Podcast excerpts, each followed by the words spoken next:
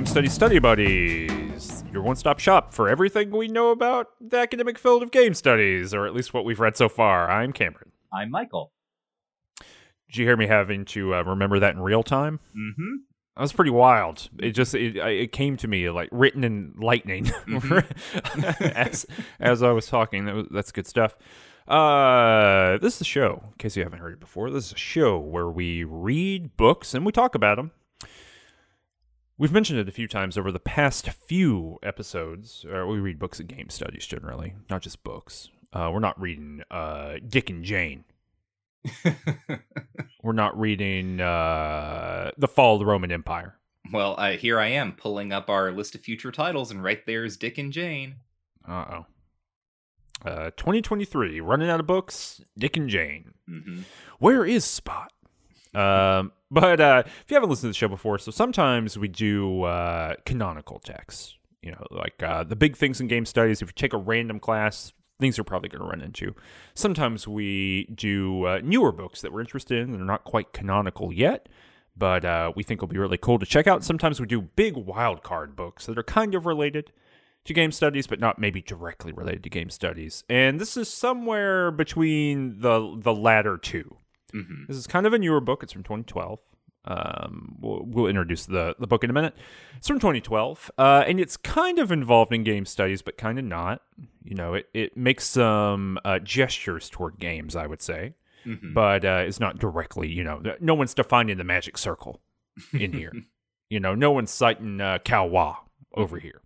Procedural rhetoric does not come up. Mm-hmm. Huizinga does, though. Uh, I believe it.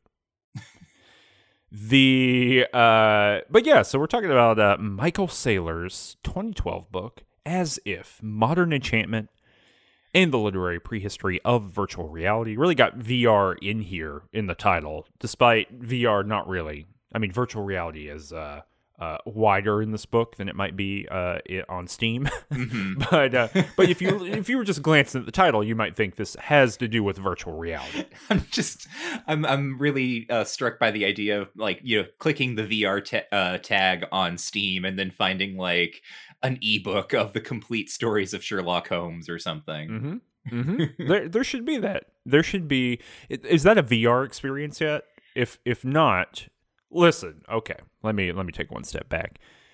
If you're a VR developer and you're looking for cool ideas, uh, this is my original idea. Do not steal. Okay, Mhm. but I will come in and help you develop this. Uh, Michael will come help as well. Here's the pitch. VR experience where you sit and read a book in a delightful, warm library. Oh, that's that's uh that's a book that or a book that's a game that's reading simulator. Don't don't tell me it's already invented, Michael. Come on. It's it's The already f- there, reading simulator No, on Steam. Check it out. No, no, no, no, no. The first rule of game development is inventing things that already exist and pretending like they don't. I confidently believe that. That's Oh. de- I've played enough That- video games to know that's the truth. That is probably yes, that's the case. Okay, fine, whatever. Uh, if it's I mean, already there, What was the original reading simulator? But when I killed the bookseller in Balmora in Morrowind, and then spent the rest of the game living in their house and reading all of their books. Wait, does Reading Simulator have like Space Invaders? Does it, does it have a uh, a raven pecking, pecking, pecking at my chamber door? I don't think so. oh, there we go. That's the innovation. Uh, invite me. Come to my GDC talk titled "Innovating Reading," um, a prehistory of the post history of reading simulation games. Michael, we read this book. hmm Um, we read it on my recommendation. hmm suggestion. I know people heard it live in the episode. Yeah. I just kind of popped off with it and we went with it. um, but because I'd read this book, I, I read this book uh, while working on my own book, which will be out next year. And uh, I, I read it and I thought it was interesting. I thought it was a, a, a, an interesting book about how do people imagine things and how do they engage with things. And ultimately, weirdly enough, I uh, read it for my book and took a bunch of notes and ended up like making one footnote about it or something. like it Mhm. didn't didn't end up being like a big big thing. Um, but uh, you've now read it, and Yes. we're going to talk about it for like the next hour or so. hmm Yeah, it's um from Oxford University Press, uh, from 2012, as you've already said. Uh, Saler uh, Michael Saler, the author, is a professor in the Department of History at the University of California, Davis, uh, where his specialties are modern British and European intellectual and cultural history.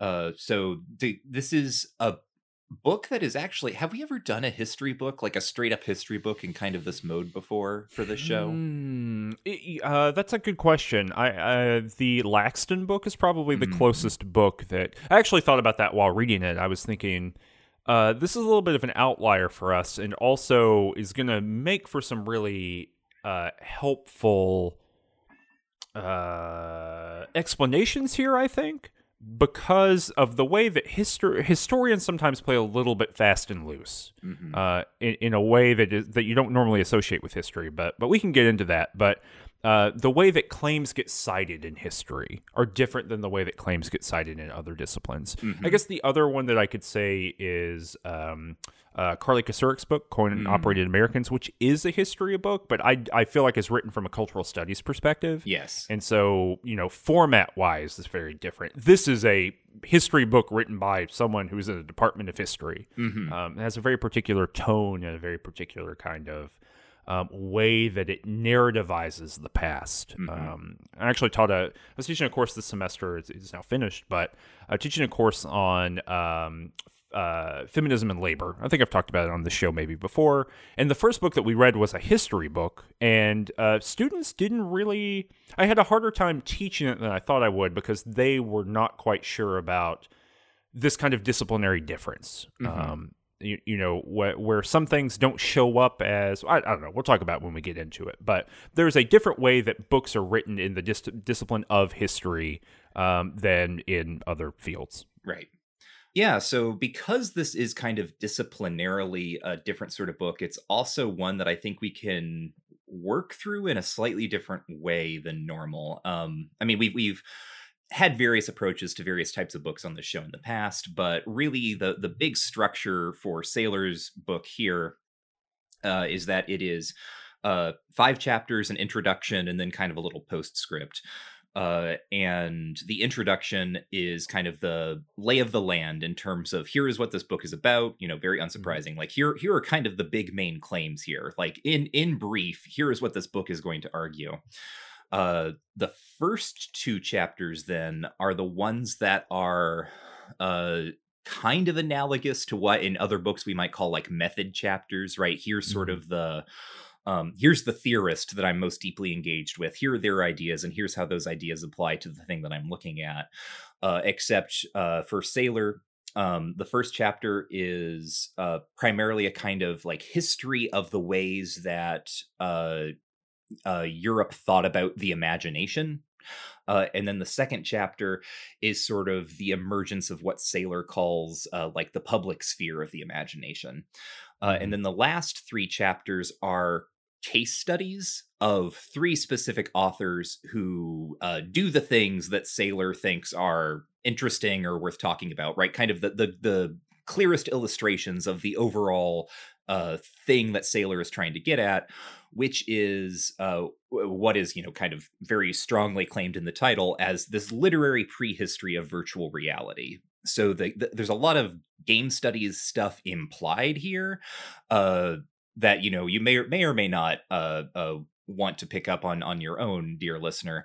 Um, but i think it's an interesting tactic right? What Saler is saying in a very big meta way is that what we think of today as um, both virtual reality, right? Something like, say, uh, the Facebookian metaverse, uh, but also like the uh, franchise uh, media universe, right? Something like the Marvel Cinematic Universe or something like that.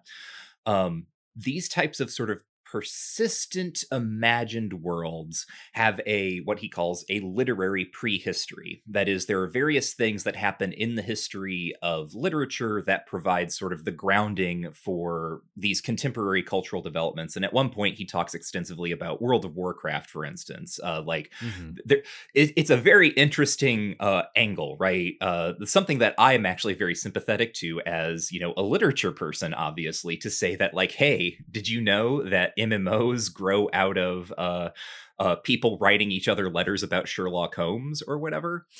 Um, People love Sherlock Holmes.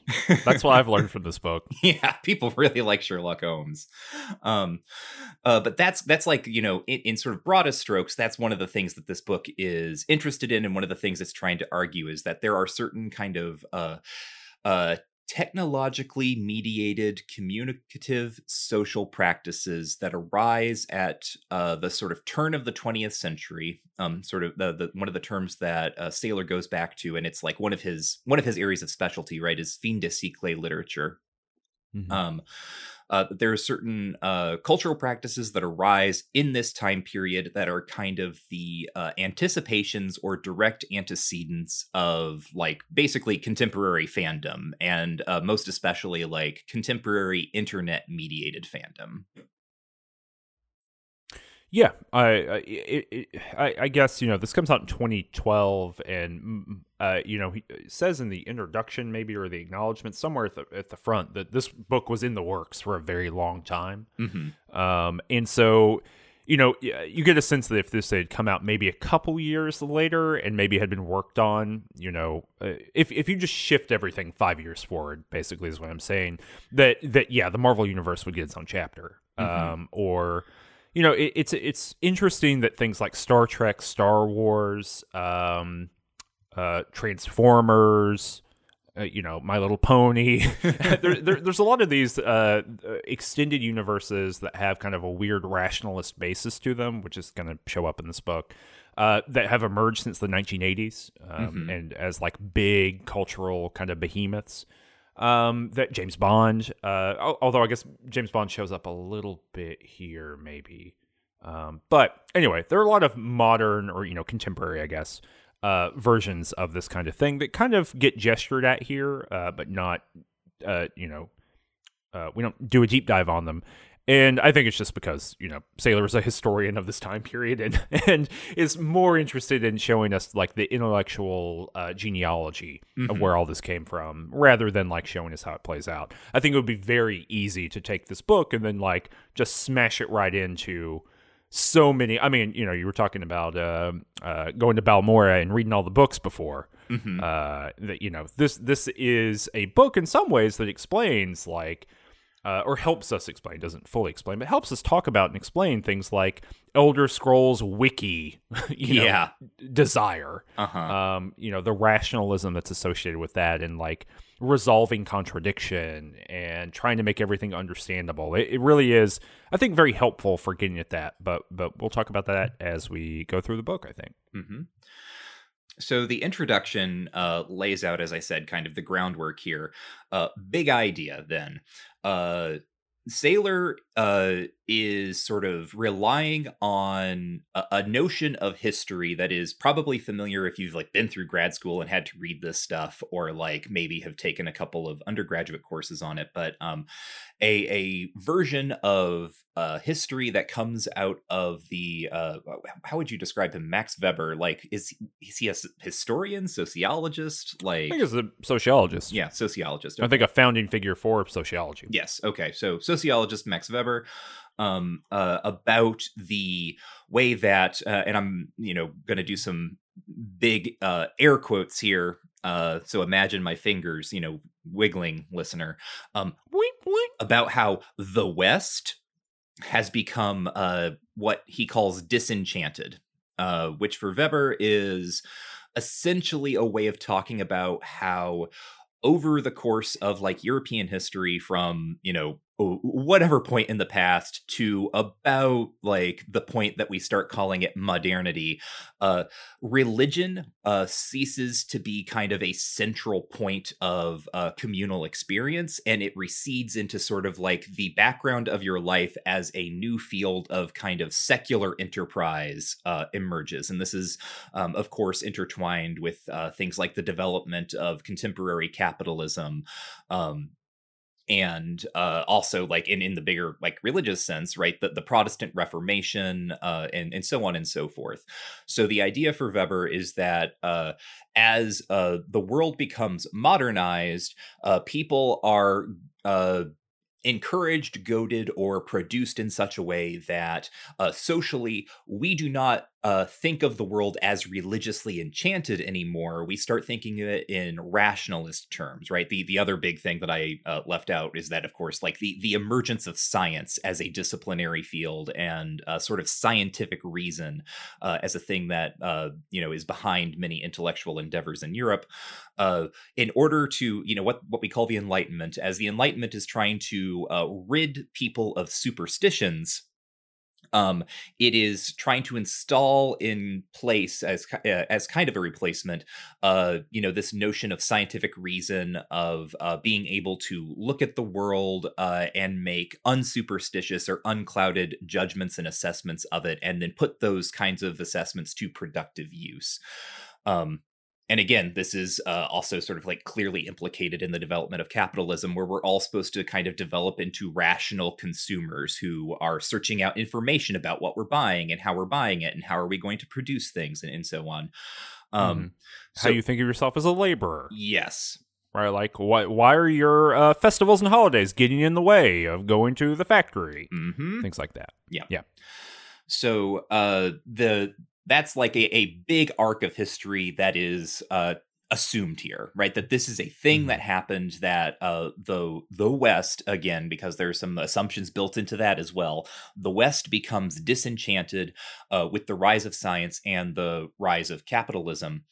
Um, and what ends up happening is that it turns out people don't like living uh, disenchanted lives. There is some sort of like uh, uh, yearning for uh, re-enchantment, right? Something that uh, can get us outside of what uh, ends up being called here, and I can't remember exactly who he's quoting on this point. It might be Weber himself. The iron, the iron cage of modernity, um, where everything in the world can be rationalized.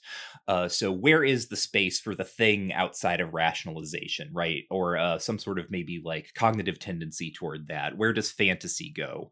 Um, and for uh, Saler, um, what happens is that we get the emergence of at the turn of the century of kind of uh, genre literature, science fiction, fantasy, speculative literature broadly, uh, that for Saler is a means of re enchanting the world uh, through various strategies. Chief among them, the development of a concept that Saler calls animistic reason, um, which is a sort of new form of reason, uh, allegedly new, uh, that allows people to indulge in fantasy without forsaking uh, the tenets of rationalism. Uh, you know, scientific uh, rationalism as uh, trying to like again pierce through uh, pierce through superstition or or deception and things like that.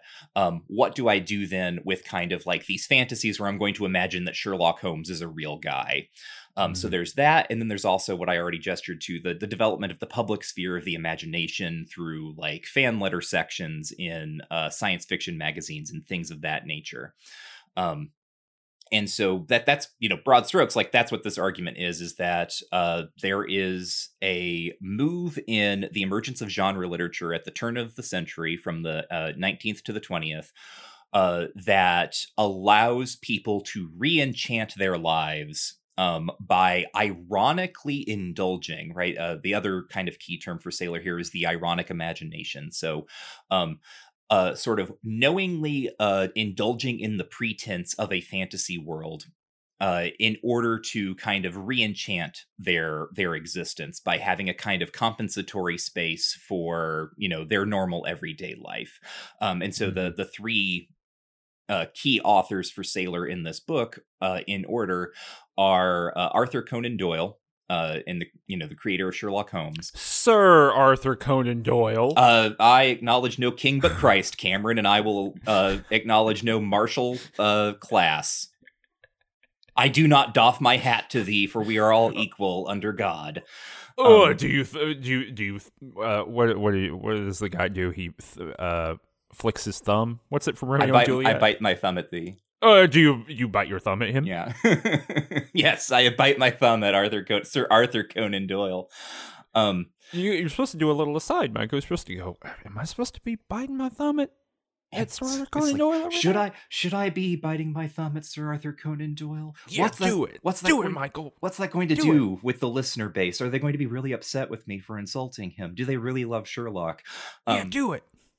Anyhow, Do it. Bite your thumb. Do it. uh, That's the best part of all Shakespeare.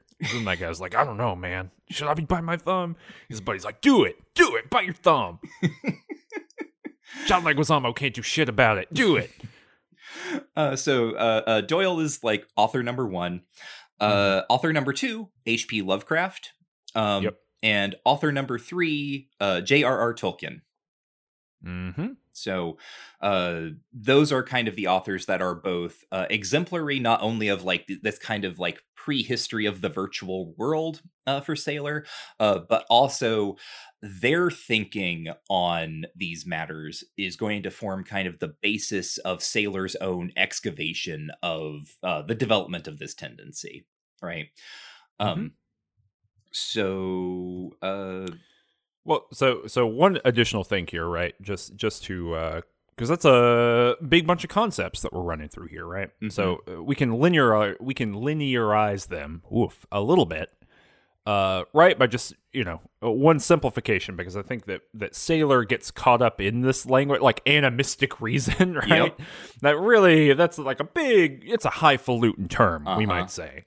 Um, but right, you know what Saler's trying to get at, I think, in, in a very basic level, is that there is a, uh shift in the imagination at the end of the 19th century and beginning of the 20th century in you know as you've been you know, quote unquote the West, right? Which really just means Europe and the United States. mhm. Uh, you know that, uh, and uh, everywhere else on the planet in this book is bracketed off Mhm. right? So like Saler doesn't make any claims about what's going on there. Is not particularly interested in digging into, say, colonial representation here. So, for example, right, uh, just reading this book, big gap, big issue going on here in a broad sense. I, you know, I'm a little bit of a science fiction scholar.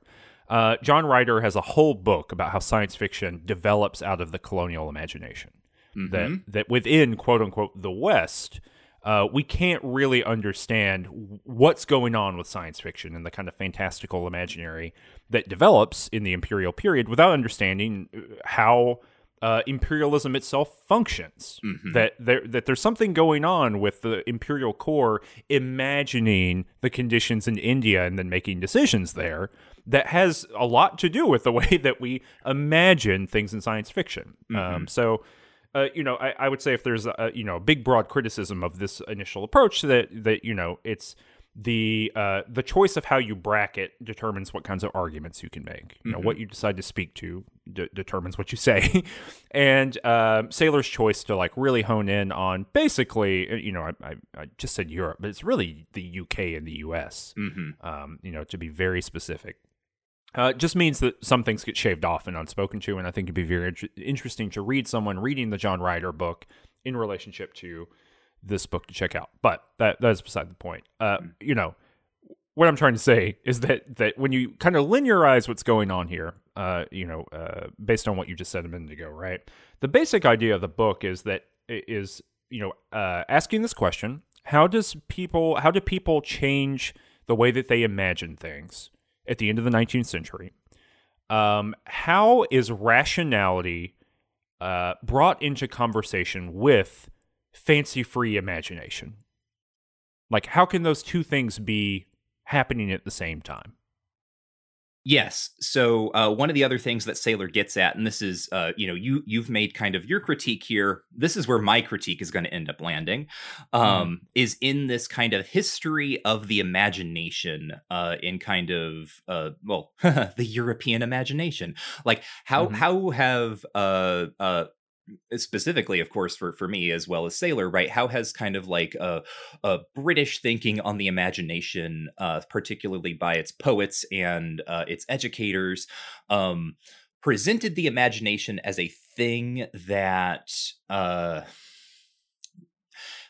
frankly could be a little dangerous uh, and needed to be sort of disciplined. Uh, a, a huge kind of, I, if you've listened to our episode on um, Rancière's The Ignorant Schoolmaster, um, I get into this a little bit, uh, where there is a real sense that like the imagination of the individual must be disciplined. uh, in order to uh, create a sort of functioning member of society because the the the imagination without discipline uh, is going to just uh, result in in social disorder and chaos. So. Uh, there's kind of uh, a, a, sort of skepticism or a, a wariness about the use of the individual imagination that Saler sees as uh, not exactly disappearing uh, in this age, but rather there is a a mode of public discourse or or modes of engagement that are emerging that are about reconciling one's imagination with, uh, you know, for instance, the tenets of uh, modern rationality or something like mm-hmm. that. Um, yeah and so this uh, ability right this ability to have kind of my my understanding of myself as let's say a, a late 19th century victorian gentleman uh, mm-hmm. uh, who uh, knows very well that uh, all the old superstitions of the past are located safely in the past and that we have uh, created a, a new scientific order uh, that is uh, going to uh, work in harmony with various other types of cultural traditions uh, to see us forward into the the bright, beautiful future. Um, how can I, on the one hand, think that? And on the other hand, spend my time uh, writing letters to magazines where I pretend that Sherlock Holmes is a real person. Mm-hmm. Or I pretend much later to be Gimli. Yes. I W. H. Auden pretended to be Gimli. That he was RP'd as Gimli at one point. That is so incredible to me. That it's like the high point of this book for me is learning that W. H. Auden, who, if you don't know, was um, a, a, poet, um, and a very well respected poet. Uh, uh, yes, was like in his spare time role playing Gimli in like a, a you know Middle Earth letter writing society and pissing off a teenager about it. Yes, yeah. The guy, the way shows- the teenager who founded the society, got irritated at W. H. Auden for showing up and like RPing Gimli too hard. yes, this teenager because we find it out through like a like a what do you call it? Um, not a new i guess it's like a newsletter yeah you know like the bulletin yes, the, yes uh, like yes, a yes. bulletin uh, update and the kid is like i hate that wh Auden is showing up all the time rping is gimli it's annoying. I don't want people to call me Frodo. Don't call him Gimli. Don't call anyone by their RP names. it's it's you know the greatest bulletin ever made, uh, locked after fifteen thousand response letters. don't let WH Auden turn this into an RP server. it's very good but yeah absolutely right there's this this this kind of the language that um that Saler uses here and I am sympathetic to this usage of this word or this concept while also thinking that you should not do it. Mm-hmm. Uh, you know, I, I, can rationalize it and understand why it happened. But Saler call, calls this this kind of double articulation. I would use the Deleuze and Guattari. I would say it's double articulation. It's two things happening at one time that are non contradictory. Mm-hmm. That's their word for it. But he calls it double consciousness. Mm-hmm which if you're f- familiar with uh, W.B. Du Bois, right, uh, you know, very famous um, uh, you know, black critic of uh, everything, you know, his, historian, sociologist, mm-hmm. uh, you know, brilliant thinker um, in the early 20th century. Uh, uh, you know, he uh, uh the concept of double consciousness uh, from Du Bois, uh, and it famously is used to explain the conditions of being uh, black in America, mm-hmm. right? Um, it, you know, to live in two worlds at one time. The other phrase for it is the veil or the concept of the veil of recognizing that one lives in multiple social conditions at one time. Mm-hmm. Um, you know, a thousand other people have come to this since then in, in different language, but Du Bois is really, really um, uh, giving us critical language for that at a very pivotal point in U.S. history. Um, what Saler points out in footnote, I don't know if you read the footnote, but I actually went to the end of the book, read the footnote or the end note, I guess. Mm-hmm. And Saler points out that that what's actually happening historically seems to be that Du Bois is using the the idea of double consciousness at the time uh, in order to explain this particular kind of racial uh, phenomena. Huh. Uh, but the word double consciousness at that time was like in circulation. People were using it to explain many things. It's mm-hmm. just kind of now at this point, we only have one association with that term, you know, coming from a very particular trajectory. Mm-hmm. So I can I, rationally, I you know, here, here's a moment in which uh, rationality and uh, reality exist at the same time, and yet, uh, or kind of uh, overlapping. I totally rationally buy that explanation. However, when you read this whole book and it's talking about double consciousness of people um, and their relationship between multiple kinds of different worlds, and the uh, the the racial meaning of that is specifically kind of bracketed out, and then race really does not show up in a substantive or um, uh, important way, other than you know when uh, the racial views of particular authors are showing up. I mean, Lovecraft gets his own chapter. Mm-hmm. Um, it, it creates a very weird reading experience. So I personally probably would not have done that, and I would advise people if you end up engaging with this work to maybe come up with some different language or some additional language for it. Um, but that's all to say, double consciousness shows up here to, to talk about this exact same thing that you're talking about, right? That that these people could be engaging with these big, uh, fantastical worlds while also in their day to day life being uh, hyper rationalist, secular, you know, upstanding members of, uh, you know, middle or upper class British society, for example. Um, and we get some really great examples of that, like Auden Mhm. role playing as Gimli.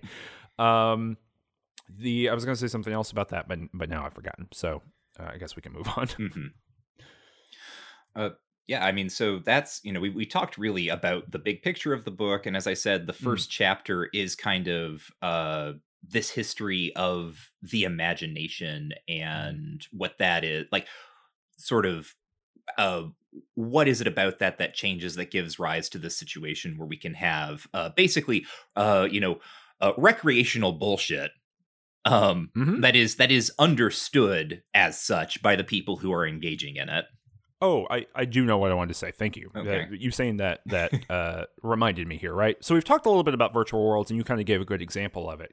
We've had several examples, but so the way that Saler defines that, or you know, the notion of virtual world, it's on page six. Quote: defined here as acknowledged imaginary spaces that are communally inhabited for prolonged periods of time by rational individuals. hmm So um, it, it- that also provides the like as if, which we can talk about in just a minute. But it's the notion that these ver- the the it's not just that people are engaged in like fan- fantastical thinking or whatever, right? hmm Uh, you know, they're not just like sitting at the at the factory and like imagining Candyland or whatever they want to do, right? they are um they they rationally approach something like the world of Sherlock Holmes or uh, Middle Earth, hmm and they want to think of it like you would rationally engage with the world we live in, right? So they Mhm. care about the maps and the geography and if they are quote unquote true or not. yeah Uh, you know, Sa- Saler is trying to get to a point where we can say like, uh, he's trying to give us an intellectual genealogy of like what happens when we have arguments about canon in Skyrim. Hmm Or, like, what is happening there? what are the conditions necessary to produce Neil deGrasse Tyson? Yeah, basically, Mhm. right? Yes, where Neil deGrasse Tyson can be like, well, space doesn't work that way, and so Interstellar is stupid. Mhm. and it's like, all right, man, I don't know.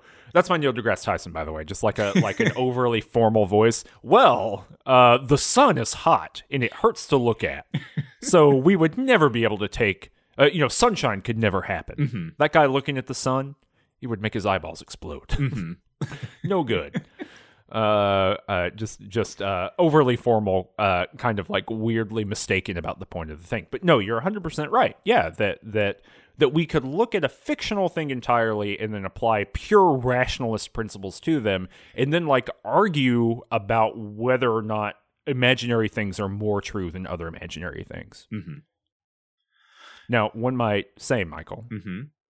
That uh, this is not new at the end of the 19th century. No. um he- here's and uh, you and I have talked a little bit about this and, and maybe you wanted to talk about it a little bit but I I think a thing that that I would like to add to this that makes this book make a lot more sense to me um for its claims to uniqueness about the end of the 19th century is that these are uh corporatizable Yes. Worlds hmm and, you know, because like Doyle is not uh, making Sherlock Holmes up to be like a corporate property, even though it's very successful now as a corporate property, despite being in public domain. Lord of the Rings is not being made as a corporate property.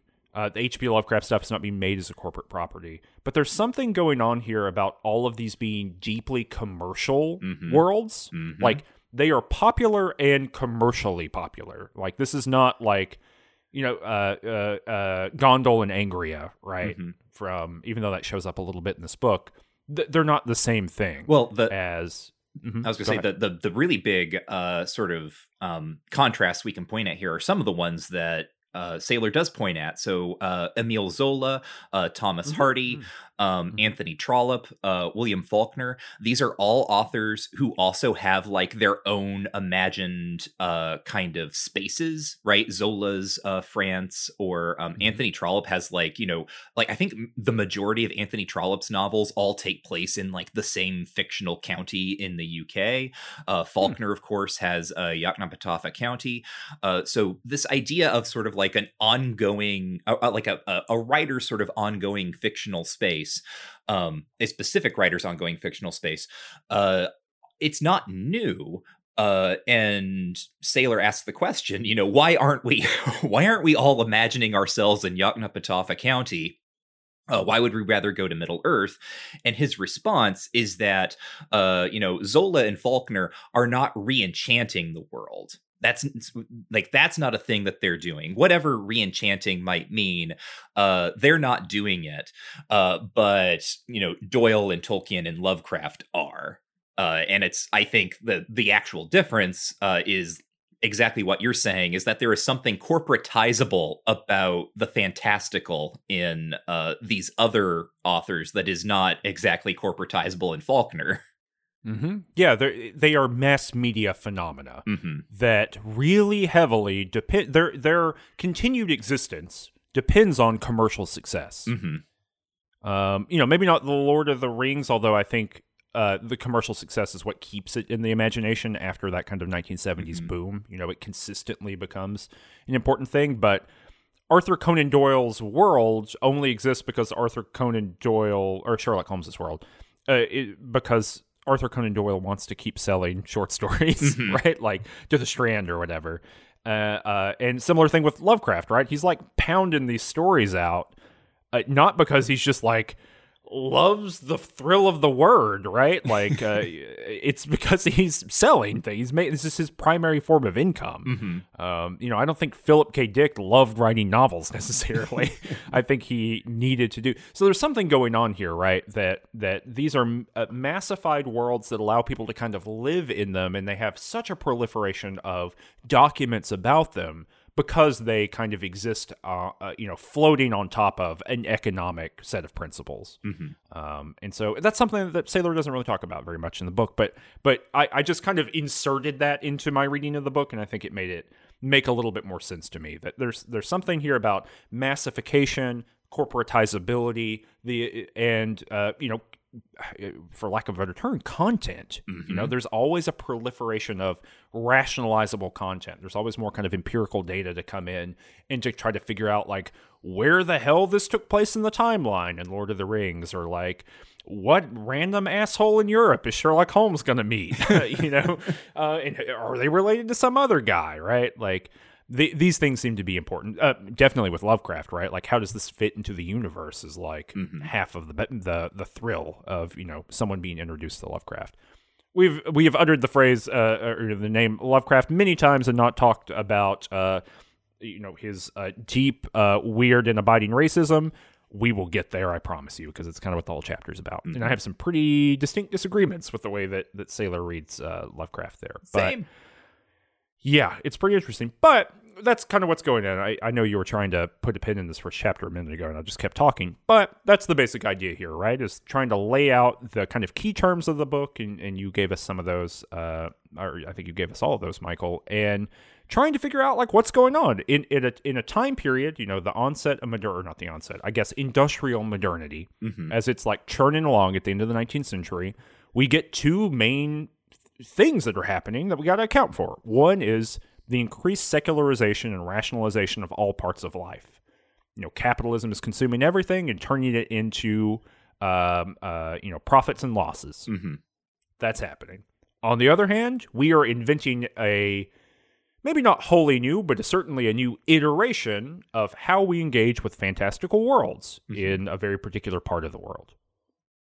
And that's what the whole rest of the book's about. hmm Yeah, I so you know it, it's really just a continuation of what I was saying as I was transitioning before, uh, mm-hmm. that we have this market, like that. This is how the next chapter begins, right? We have a market emergence of these kind of collaborative fictional worlds, and of course, being uh, the pre-modernist, right, in my literary leanings, this is where I point out uh, even further that this is not so much it it is truly a market emergence this is not a new thing mm-hmm. even before trollope and faulkner um, the the King Arthur uh, mythology, right, and the various mm, yeah. versions of that are an incredibly easy go to to point out how like collaborative fictional worlds coexisted or like existed uh, in some form uh, long before they were captured by the capitalist market. So, um, there's there's kind of that right? We have this movement of uh, a thing that people have done kind of uh, vernacularly or folklorically uh, into the the realm of um, market commodities um, this is also sort of uh, folded in for Saler, along with uh, you know, he he sort of studies like I think the 18th century onward is maybe kind of his uh, time period. So he also talks a lot in this first chapter about the rise of fictionalism, uh, which is a basically uh, in in the academy at least right when when we're talking about fictionalism, we are talking about this idea that is very popular in uh, sort of studies of, for instance, the novel as an emerging uh, format, uh, as well as in the 18th century. Um, the idea that fiction existed, right? Like before the novel uh, kind of starts firing on all cylinders, and we've got like, you know, a mass market reading public, the word fiction uh, referred to like a deceit, right or or something false or fake like it would not be used to refer to uh like a, a, fun little story that you're telling, like a fable or something.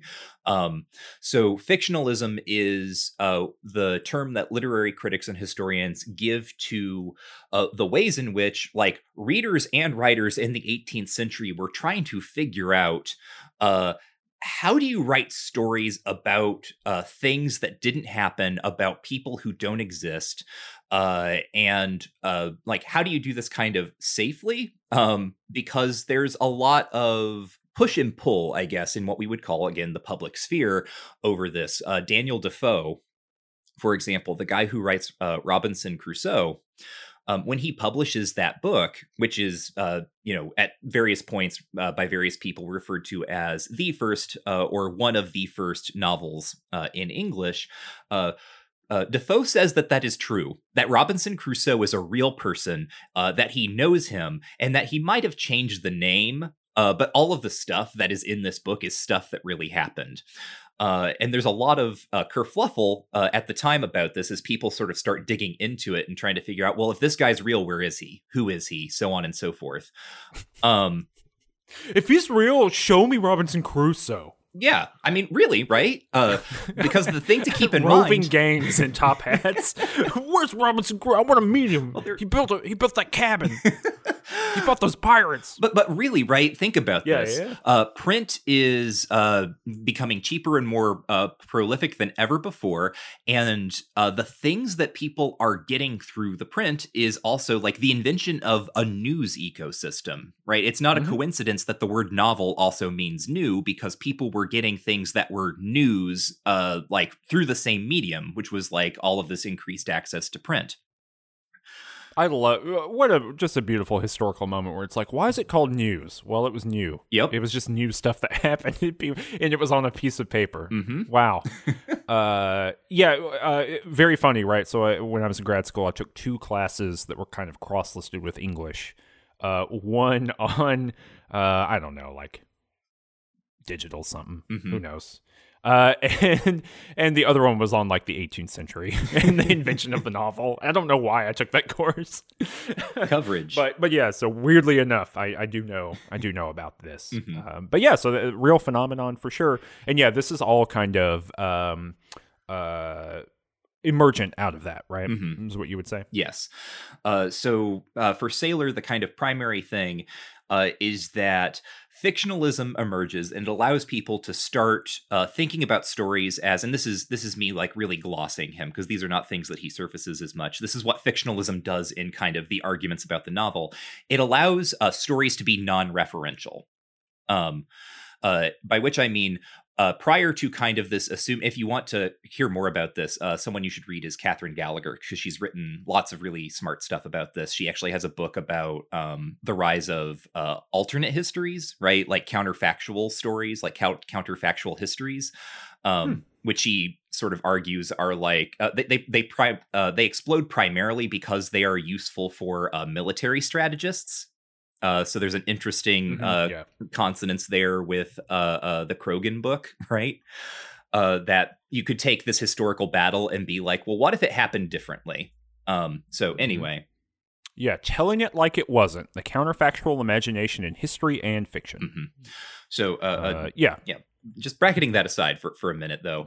Okay. What is useful then for Saler uh, is that we suddenly have kind of a, an emergence of an idea of fiction of things that don't refer to real people, right? Again, prior to kind of this moment, there was any time like a novel was published, or like, uh, not any time, right? But like most of the time, if things were published, people would start reading it as like, who is this about?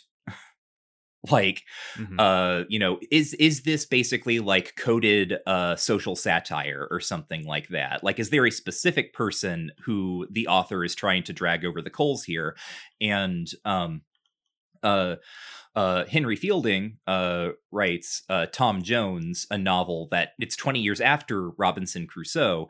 And as a very sort of distinguishing move from what Defoe does, uh, he says that no one in here is real, right? The, the, the, specific phrase that he uses is that this is not about an individual, uh, but a species, right? Literally inventing mm. a type of guy.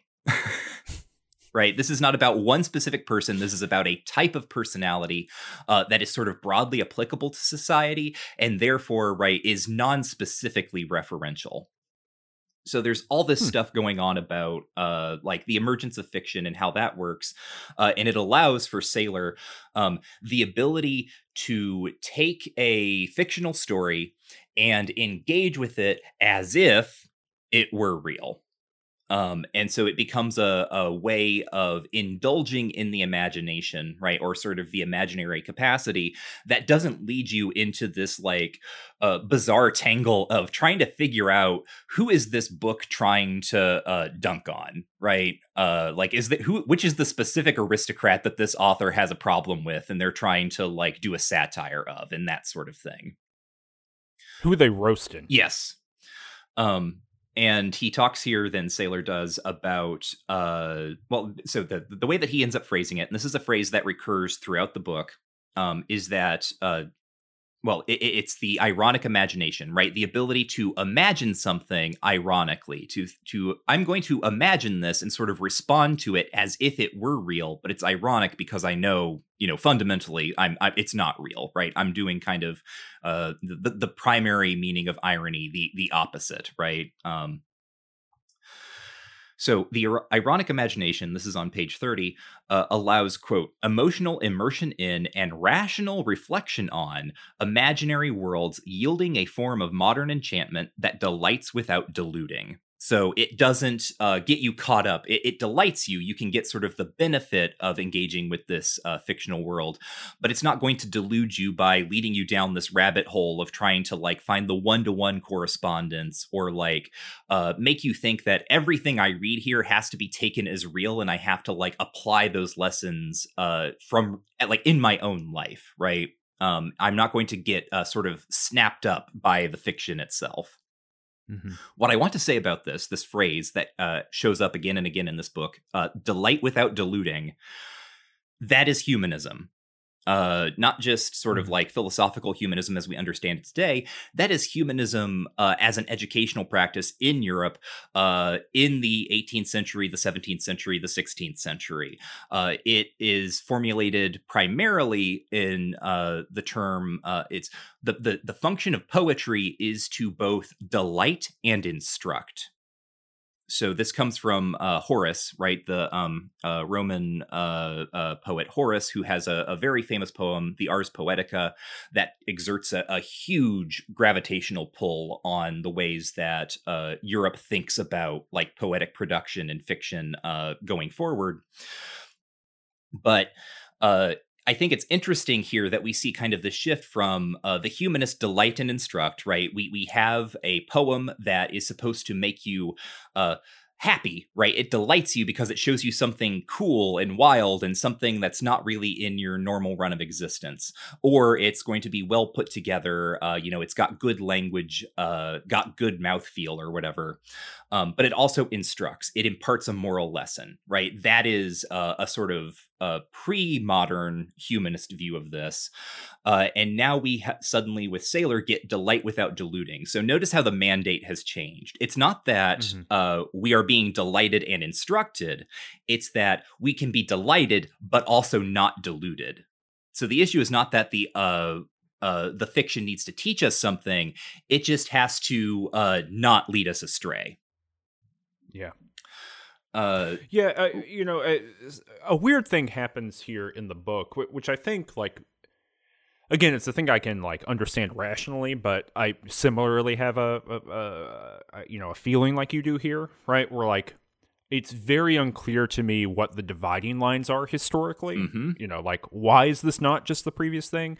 And I the way that Saler manages that, which is like acceptable, I guess, although I don't quite understand it, um, is is basically by saying, well, starting in like 1850, mm-hmm. you know, 1860, 1870, somewhere in there, right?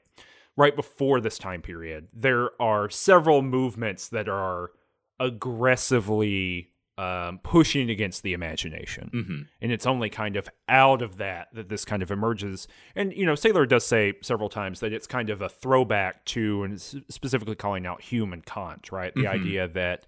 Um, that one cannot understand rational positions or, or rationalization without also understanding the kind of affective register that it's in. You know, the additional thing I never thought I'd say these words, but I would love to hear a little bit more about Kant here. Uh-huh.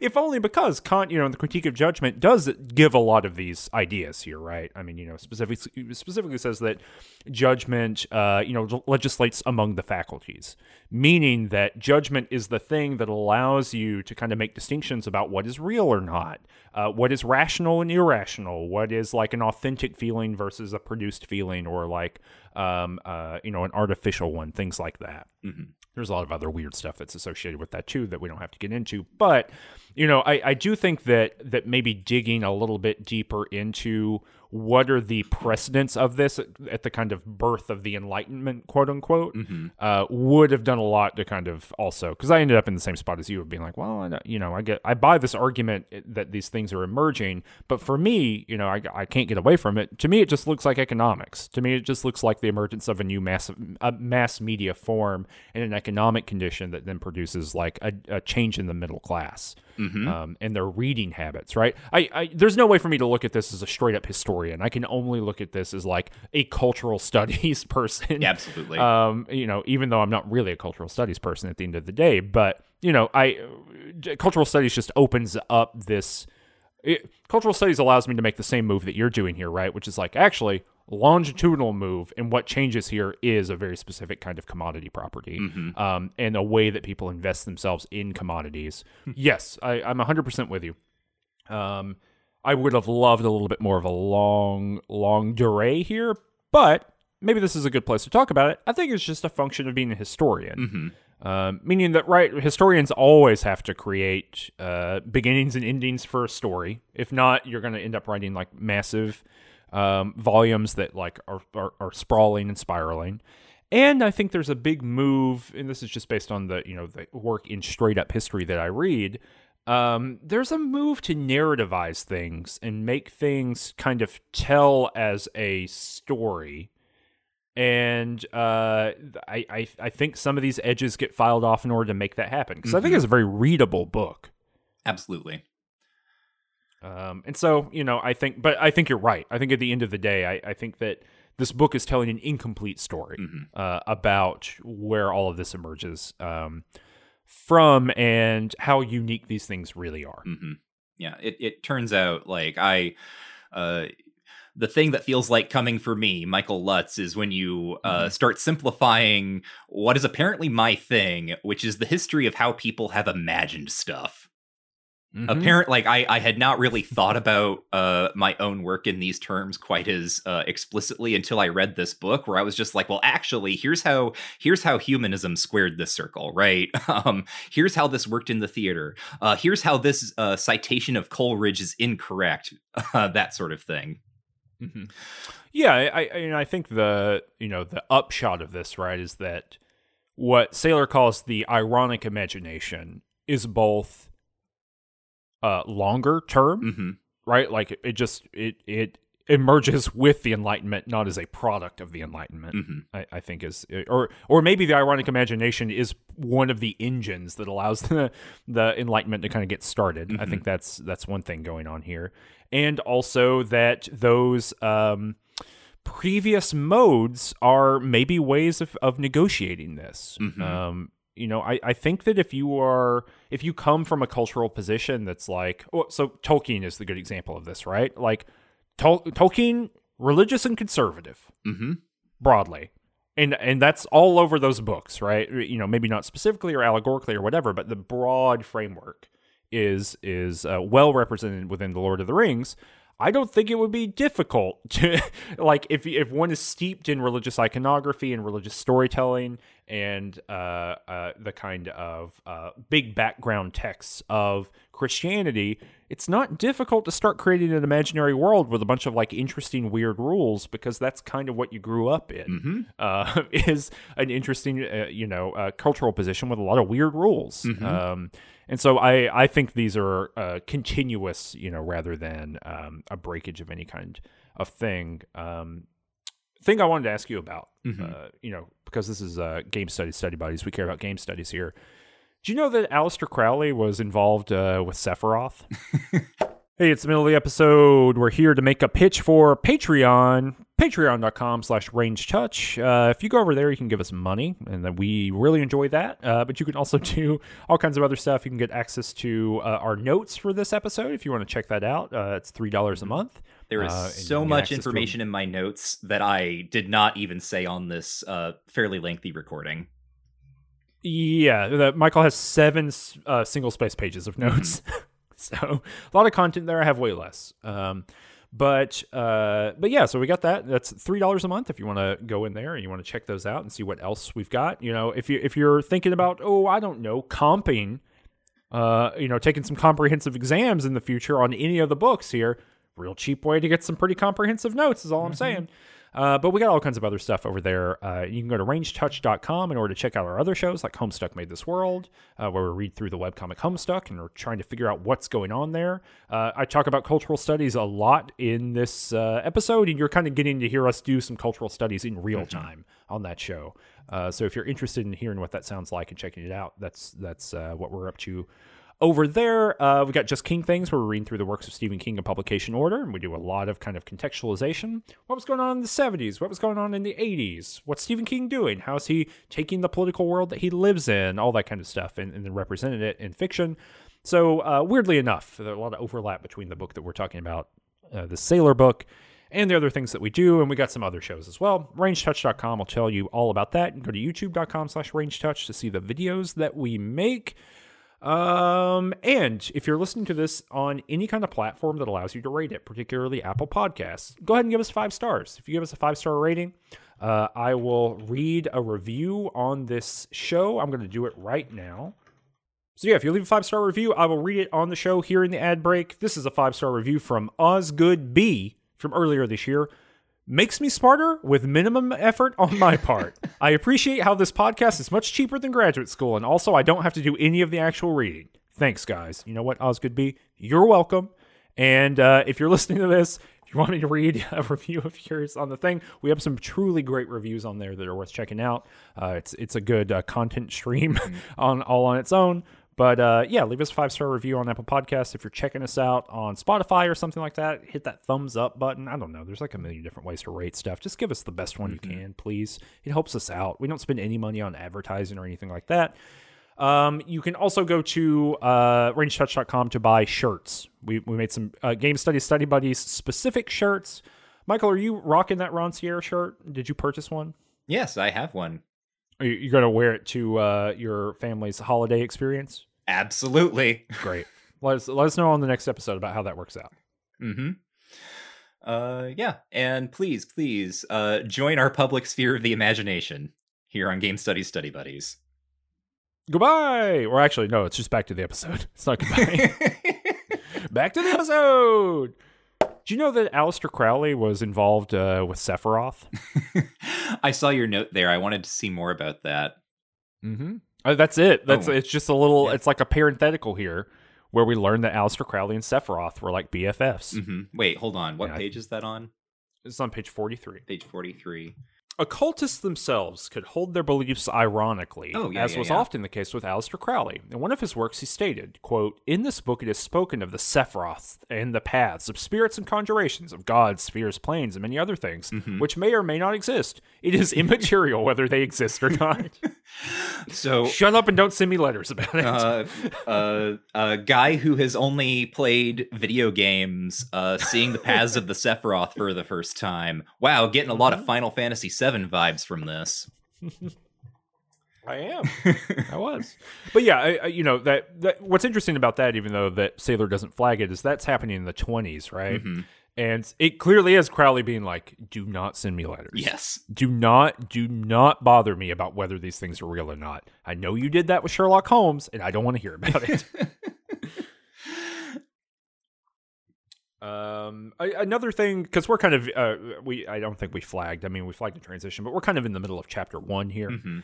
Um, another thing that that is really important here and, and kind of speaks to that corporatization that I, that we were talking about earlier is that uh, Saler is citing Foucault on the decline of the author function, which I think is a little bit of a weird reading of that Mhm. that Foucault piece, but it's it's fine, whatever, because it kind of is about that. Um, but what was really helpful here is that Saler notes that there is a rise in the what, what I think it's called. I, I didn't put quotation marks around this, but I think it's the this is the exact phrase of the quote autonomous fictional world, Mhm. and that's really key here, right? Yes. That like the fictional world itself kind of becomes like a commodity within Marxism, right? The- With the commodity fetish as a concept Mhm. of it is a it becomes its own unit Mhm. that in existing erases its own historical connections. Right. It puts you in a position where uh, Sherlock Holmes fans can say things like uh, Sir Arthur Conan Doyle is wrong about Sherlock Holmes. Yeah. Yes. Yeah. And that's like totally. Uh, like no one is it's not like one person says that and everyone else is like i don't know about this guy it's like everyone kind of agrees for that right Mhm. there there's a great story later in the book where he's talking about uh, doyle's son attending a meeting of the baker street irregulars Mhm. who's like it's like a fan group and and they're all like delivering papers and lectures or whatever it's like a little conference uh, about Sherlock Holmes and his world and like determining what people's middle names are through like Mhm. process of elimination all kinds of stuff like that and uh somewhere in the middle uh, Doyle's son's like they have not mentioned my dad's name at all Mhm. like what is going on and the person who's with like yeah like they they think he's the literary executor they don't give a shit about your dad Mhm. like Mhm. he's not the thing they're here for and that bothered um the the lesser doyle to the extent that uh he like demanded they cease all actions and Mhm. things like that he Mhm. tried to do like a dmca on them at the turn of the 20th century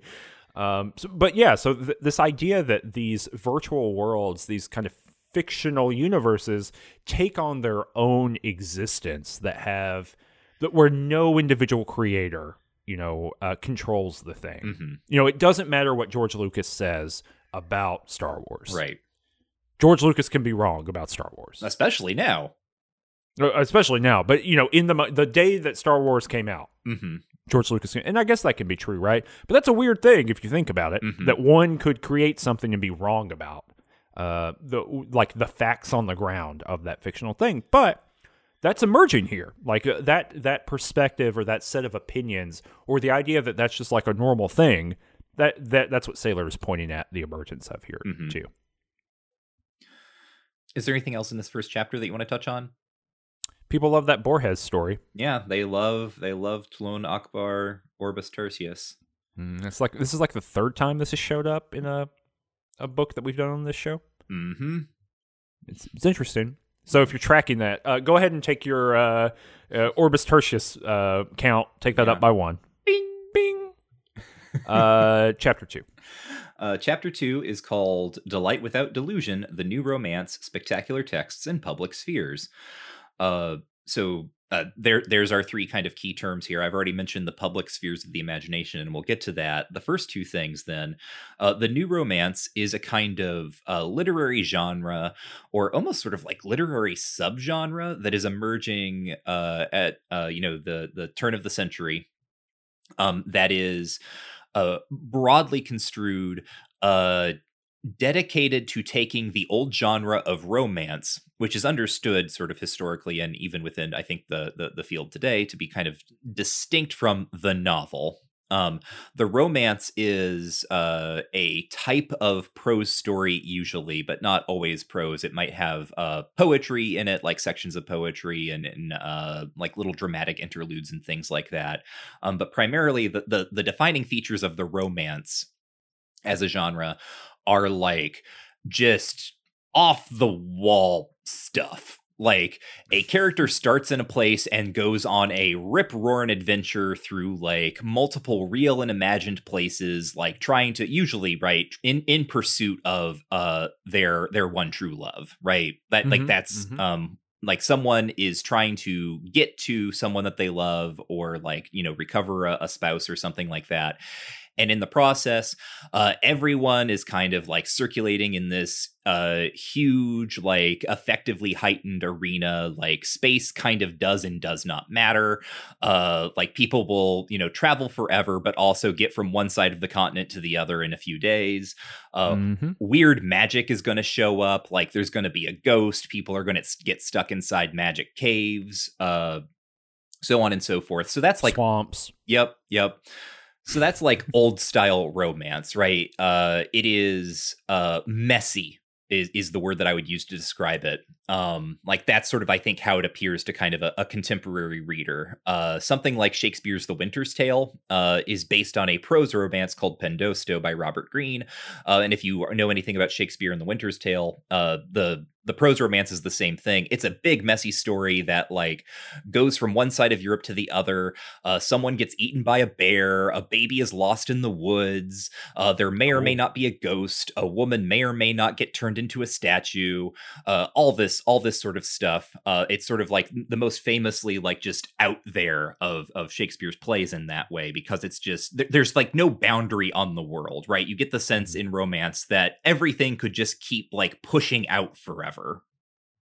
Um, so the new romance uh, emerges kind of post rise of the novel, and it is uh, primarily being advocated for or written by uh, people who see themselves as taking kind of the emotional or affective uh, imaginary of the romance and essentially rationalizing it. Um, coming up with ways that you can have these kinds of uh, sort of fantastic uh, stories filled with incredible types of incident, uh, but in ways that do not uh, just seem wildly outside the bounds of probability, uh, reason, or what is uh, you know increasingly important in this time notions of scientific possibility. Uh, so like uh, Jules Verne, for instance, right, is kind of a new new romance writer um, in, in this mode. Yeah, I mean, basically, uh, Wells Wells mm-hmm. is writing, uh, you know, the new romances. Um, it, it's basically anything that you might think of as like science fiction or like heightened adventure based fantasy that happens between like 1870 and 1910. Mm-hmm. That's going to be the new romance broadly. Right. It's big and weird and doesn't really fit. It's kind of proto genre. Yes. And uh, uh, H. Rider Haggard also shows up here, mm-hmm. particularly his novel She, um, which is not exactly science fiction. It's more like a, a sort of adventure fantasy. Um, but, you know, it's a story mm-hmm. about like uh, uh, an English adventurer going off to a uh, foreign land and finding out that there's still like there's still magic there, right? Um, obviously, uh, from uh, touching on what you said about like the imperial imagination, right? Th- there are things happening here. Um, but the other thing then that is really important that uh, Saler gets into a lot here is that a lot of these books uh, are sort of one kind of demonstrating uh, rationality by including things like uh, maps. Right here, here is like an extremely accurate map for the location where this story takes place, or for the uh, like path that the story meanders through. Um, and it's like a fold-out map. There, there are some great pictures in here of uh, of the um, uh, novel she right that like the first edition that had this like uh very sort of uh realistically done fold out map so you could see uh where characters went or like where things stood in relation to each other um there's also an extensive discussion of uh, rudyard kipling's short story the night mail uh, which is about like what was what was then it's, it's it's you know a sort of early work of science fiction where Kipling kind of imagines a future where everything runs on dirigibles. Yeah, it's awesome. Um, it's it's just some steampunk nonsense. yeah, right. It's like literally like it is it is the steampunk of steampunk, right? like it, it's the Victorians inventing steampunk before it has to get reinvented uh, uh, later on. Um, and it's like the story itself is written uh, as it it takes on the form of a story as they would have appeared in a contemporary 19th century literary magazine, um, which is to say that there are like ads inset into the sides, right? Uh, people looking to buy like dirigibles. Uh, like they're all fake, but it uh, gives sort of the, the sense of verisimilitude, right? And it builds out the world uh, through kind of like little gestures, right? Here is like, you know, there, there's one that's quoted. It's like a family is looking to, I think, buy a new dirigible um, because I guess their old one uh, doesn't work anymore, or they like had another kid or something, or maybe they're trying to hire a, a chauffeur. Maybe I think I don't know. Anyway, it's that type of thing, right? It's um, there's a story that is being told, but then the ads around that story uh, the, the story is uh, ostensibly true for the world, right? And then the ads around that story are kind of like additional anchor points uh, for this fictional world where everyone is uh, uh, flying around in the sky all the time. So these are what uh, Saler calls spectacular texts. Uh, the other things that he talks about are like um, uh, like Conan Doyle uh, putting on a costume and posing uh, in a picture, like posing for a picture where he is uh, he's essentially cosplaying his own OC, right? He he cosplays as Professor Challenger from Journey to the Center of the Earth, and then when yeah. Journey to the Center of the Earth is published, or no, not Journey to the Center of the Earth, um, uh, the Lost World. Uh, yeah, it's the Lost World. Uh, uh, when when the Lost World is published, um, uh, there's like you know there's a, a, a book plate, like a plate in it, right? Here is Professor Challenger, the main character of this novel, and it's uh, Conan Doyle in costume as his protagonist. Yeah, it's rad too. He looks smug as shit. Mm-hmm. He's awesome. It's like what a cool guy. I, being being a writer at this time period must have just been so much fun because it was sort of unburdened by like the the later kind of like weight of fandom and you could just be like I'm a fan of my own characters and I am going to cosplay them and then put those things in the book. Um, yeah, I mean, uh, and and uh, this, you know, these get talked about. I, I didn't write down the word that uh, that Doyle uses for it, but it's basically hoaxes. Yes. you know, purposeful hoaxes because that like heightens the effect of the writing because mm-hmm. it's like more fun to hoax everybody. Yes. And that's uh, and uh, that's the, that's true. Yeah. That's factually correct. It is more fun to hoax everybody.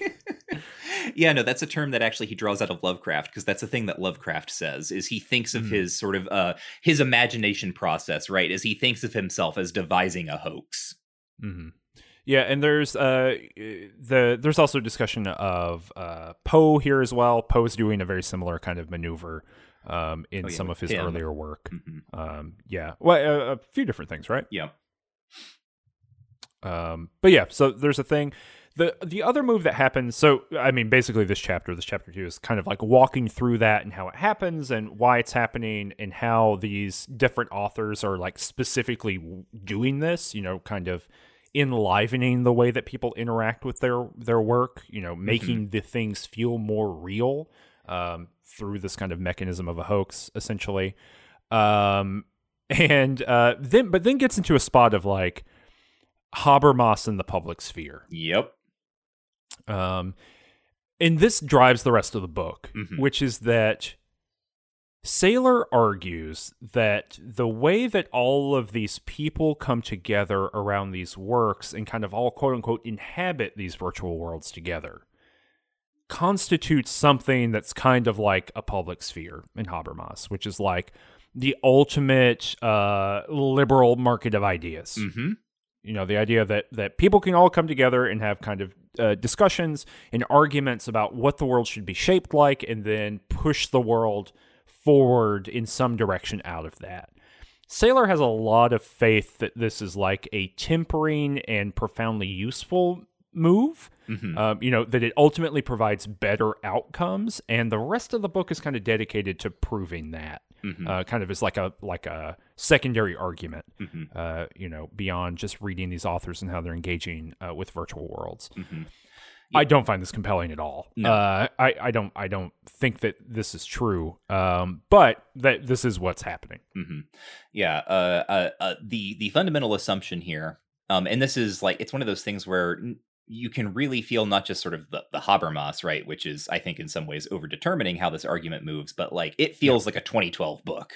One of the fundamental assumptions here is that the public sphere, uh, and specifically the public sphere of the imagination, which for Saler is uh, something like the letters section in these science fiction pulps, uh, where Mhm, people yeah. are writing in and sort of like you know debating their interpretations or trying to clarify you know, like timeline details if they're reading uh, uh, Conan Doyle's stories and things like that. All of uh, all of these sort of like correspondence uh, realms of correspondence, right? Uh, that that pop up around different genres or different uh, sort of fictional milieus. Um, all of these things are public spheres of the imagination, and it is assumed that uh, the existence of these things and participation in them is going to lead the uh, person engaging with them to some sort of view of anti-essentialism. It is going to temper their uh, perspective on the world because they're being forced to come into contact with people that they don't agree with. Uh, and that's going to make them be like, oh, maybe I should be more tolerant of other viewpoints, right? That is kind of the logic here. Um, and yeah, I, I don't think that's how the public sphere is uh, determined to work. I think there's other things going on there. We end then with uh, a kind of gesture forward to uh, World of Warcraft as a contemporary example of like a uh, public sphere of the imagination in, in one of the handfuls of like explicit uh, game grabs that are scattered throughout this book. Mm-hmm. Oh, uh, sorry. Before before you say, that, I actually want to read the quotation here from the Okay. thing that I was just re- reviewing my notes. So this is on um, this is on page ninety nine. Uh, quote: Indeed, by encouraging multiple interpretations of fictional narratives, public spheres of the imagination inculcated in many readers a greater tolerance for difference and an appreciation of pluralism. So you know that's the exact quote to what what you were just talking about. There's no citation for this. Yes. Um, and over like the next couple pages, this argument gets played out a little bit more, but there are no substantive citations that that suggest that that pluralism is actually happening as a product of this. Mhm. Um, and I, you know, I, I have no idea. I don't, I honestly don't know what happens here. I don't think that there's like, th- this is a difference. Uh, This is maybe a place to talk about this. This is just a histor, a, a difference in uh, history as a discipline versus like some of the things that we do or that I do. I, I should say. Can't speak for you.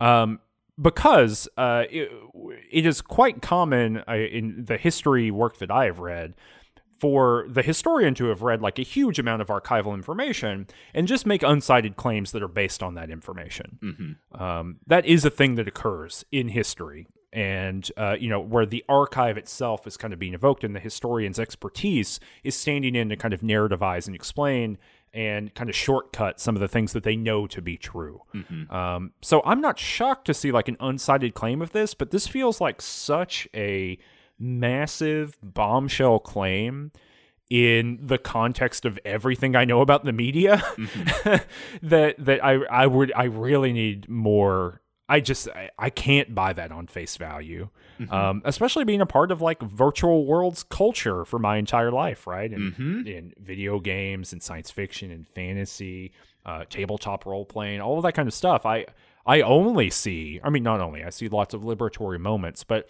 I see uh, much more dedicated words to policing the actions of others in ways that uh, punish novelty, that fun that punish additional diversity, that punish n- novel ways of engaging with this object, whatever it is. You know, kind of holding onto normative claims. I see that so much more than like celebrations of pluralism. That is Mhm. not the dominant form for any of this in my entire lifetime. And so maybe the late 19th century was different. Maybe there were different claims being made. Maybe our definitions of pluralism are different. I don't know. Mhm. But I, I can say that that doesn't really line up with my experience here. I mean, the Um, one page before that. Uh, so a lot of the examples of this type of thing that Saler is going to point to are going to come out of those letter sections on the um, Mhm. uh, science fiction pulps. And just one Mhm. page before that quote that you just had uh, is a sort of anecdote that Saler. Uh, uh, encapsulates where someone writes into maybe amazing stories or something i don't remember but one of these pulps um, basically complaining about the racism. Like a reader writes in and is like, "Hey, uh, there's like a lot of racism in some of these stories, and like a lot of people in this letter section uh, are really gung ho about about the racism."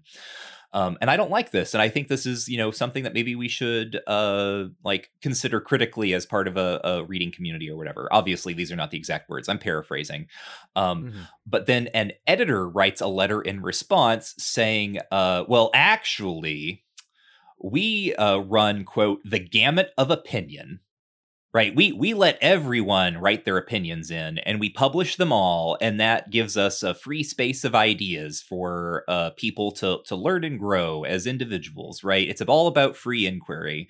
Uh, Mhm. and that's the that's the precise sort of tactic that I think um, you and me, Cameron, are going to be very cynical about uh, in in the contemporary moment, where saying like, well, we let everyone uh, voice their opinions, even when they're or especially when they're horrible, uh, and that helps us all grow by engaging with those ideas. Uh, I, I think you know any anyone listening right now uh, has right to be skeptical of of claims like that. Yeah, just don't. And maybe that you know that's just a condition of the time we live in. But this is an argument that is most often deployed by people who um, are deeply uninterested in other opinions, and it is the gesture of openness, in fact, that is the thing that that works. Right? Uh, debate me. Yeah. right? uh, that that that is uh, the terms at which you know I tell my students all the time. I love to negotiate with my students hmm um, you know, I oh, oh hey, what's this assignment look like? Should we change it? Whatever. And I, I tell them first, whoever no- invites you to the negotiating table has an advantage, and so you should be, negotiate knowing that you are at a disadvantage if you are invited to negotiate. Mhm. Right? If you're not meeting as equal partners, then negotiations are going to be unequal, right? hmm Um, and I think similarly, uh, invitations to absolute open and free speech, one has to be uh, maybe a little bit cynical about the terms under which that is um, open to people. But not to belabor the point, but I just wanted to make sure that that that kind of uh, the the flag of citation was planted here. Um, the but you were talking about World of Warcraft. Sorry. Oh, I just I wanted to bring it up because this is Game Studies Study Buddies, and if we want to see the points where Saler is like connecting this explicitly to games culture, um, this is a quote that he pulls. Uh, this is from page one hundred two. It and it here means World of Warcraft. Um, uh, and this is a quote from a. Uh, I'm gonna. It's a quote from Bobby Kotick. Wow. This is, but yes, I mean, obviously, Saler did not know anything about Yeah, the, the current Bobby Yeah. Kotick situation in, in 2012. Um, but this is a quote from Bobby Kotick that Saler uh, pulls in as kind of like uh, part of the scaffolding here. Um, so it, meaning World of Warcraft, has as much in common with Yahoo message boards or MySpace or Facebook or anything else, and it's very powerful once you start thinking of games in that way. So this is part of like games as being a kind of like elaboration or extension of that public sphere of the imagination. Um, Mhm. And so he, he, uh, uh, Saler pulls this quote in saying like here, right, we see uh, like an important. He doesn't name Kotick uh, in the text. Incidentally, I actually looked this up because I'm like, I wonder who said this. Um, but he was like, you know, here is here's like a CEO of a major game developer, like sort of making my point that these are public spheres of the imagination. I guess that's kind of it. That's the. I mean, not the whole book, but that's the the big sketch, right? Mm-hmm. Yep. the- Oh, Second Life also shows up. here too. I think earlier in the book, but Yeah. we didn't talk about it. But a similar argument. Mhm. Um, they, I, I, I don't. I these feel like peer review comments to me, or you know, peer review responses where it's like, Mhm. hey, if you're talking about this, you should probably talk about like actual virtual worlds. Yeah. And so each chapter has like a paragraph at the end, and this one that you're reading from is a little bit more substantive than that. But they have these little gestures to like. Here's how this idea helps us understand these virtual worlds, which is helpful and good. I think I think it's a good kind of anchor to grab onto if you want to use this book in a spec- uh, explicit game studies context. Mhm. Uh, so the next chapter, and I think we can maybe bust through these a little more quickly, uh, just because they are case studies. Uh, the next chapter is "Clap if you believe in Sherlock Holmes," Arthur Conan Doyle, and Animistic Reason. So this is all about Sherlock Holmes, um, and another one of those things where if this book had uh, come out maybe two years later, it would be so different because this this just missed uh just missed the complete explosion of the contemporary of the what, what the hell's his name russell t davies uh uh and mark gatiss uh their their sherlock thing for the bbc with cumberbatch um Oh, I that- was like, I have no idea what you could be talking about. I don't know who these people are, but I do know that. Yeah, yeah, yeah it right. really did. it completely like not overturns this argument uh but like uh extends it in a way that this argument cannot anticipate in in in ways that I think would just be fascinating for a Saler to have been able to really engage with because this is all about Oh, yeah. how uh you know the Sherlock Holmes fandom comes to be when uh Conan Doyle is writing those stories and all of the weird crap that happened as a result of it. well, it also, yeah, like uh, I guess that kicks it off, right? But I guess we're still kind of living in like the the new emergence of Sherlockiana, right? Mhm. Like Elementary, that TV show, all those like uh Guy Ritchie films. Uh, you know, it's uh Sherlock Holmes has become like uh I don't know, like a ma- I get maybe this was always the case. I don't know, but like a mass culture backbone. Like at the end of the day, a thing you can depend on is that somewhere someone is making something with Sherlock Holmes in it, and you could probably check it out this very moment. Mhm. Um, and that's that's pretty weird. That's not the case with everything. Mhm. Um, you know, we got to wait a long time between James Bonds. Yeah. I mean, well, and the other big thing is that this entire chapter ends with kind of um the I think what was a fairly accurate maybe uh sense in uh Sherlock studies, I guess, uh Mhm. which is that there's a weird way in which Sherlock Holmes uh isn't like never moves forward in time. If you're going to do a Sherlock Holmes story that people are really going to gravitate toward, it's got to be set in, you know, foggy old London. Um and then of course like the new Sherlock comes in and just completely obliterates that that uh, presupposition uh partly I think uh because it manages to activate like the the fandom elements of Sherlock in a contemporary mode uh rather than uh keeping that character sort of focused on sort of the the the nostalgia maybe inherent that is not not, not maybe not inherent right this is another thing Mhm. that uh Saler gets at um that they're like Sherlock does not necessarily start out as a nostalgic property, but then in the 30s and 40s, after you know the World Wars, that's when people start looking back at these stories taking place just before those war- wars with uh, some real rose-colored glasses. Is like this is the world before uh, you know the the the shrieking hell of uh, mass industrialized warfare came to us. Mm-hmm. Yeah, that's kind of what all three of these chapters are, which is like what uh, you know, because chapter three, four, five, they are all kind of case studies, right? Mhm. A- As we've talked about, and all of them kind of have that tone to them of like what what did the people make of it, Mhm. you know, and, and what are maybe the reasons for going back to it, but. Um, there's some interesting stuff here. Oh, the, the why I was getting my wires crossed on Doyle and Lovecraft is that Lovecraft talks about the hoax thing. Uh, Uh-huh. Doyle call, calls his fairies thing epic making Yes. which I think is very cool. What a great what a great phrase for that. Um, Oh yeah, we we But yeah. start with, by the way, uh, the famous incident in which uh, uh, Conan Doyle, um, uh, famously kind of a debunker of hoaxes, uh, in some ways, uh, falls for a hoax where some girls uh, claim to have discovered some fairies living in their backyard, and there are pictures uh, that circulate that are are sort of you know they, they causes causes a stir on the scene. And when you look at them now, it's like very clearly these girls posing with like little paper cutouts, like little paper dolls or whatever. Um, and the the important thing here for Saler is that Conan Doyle like uh, creates this character of Sherlock Holmes, like the epitome of rationalism uh, and then uh, goes in on this fairies thing, and it causes like the Sherlock Holmes readership, uh, in in large part, to be like he does not know what he is talking about, and just like sort of ignore him. yeah, he, uh, yeah, what, uh, really got taken in by those fairies. Mm-hmm. Uh, maybe that's why they ignore him as a writer. yeah, He was like, well, I don't know, I don't know about that. He might have struck, uh, struck gold on this one thing, but. Mhm.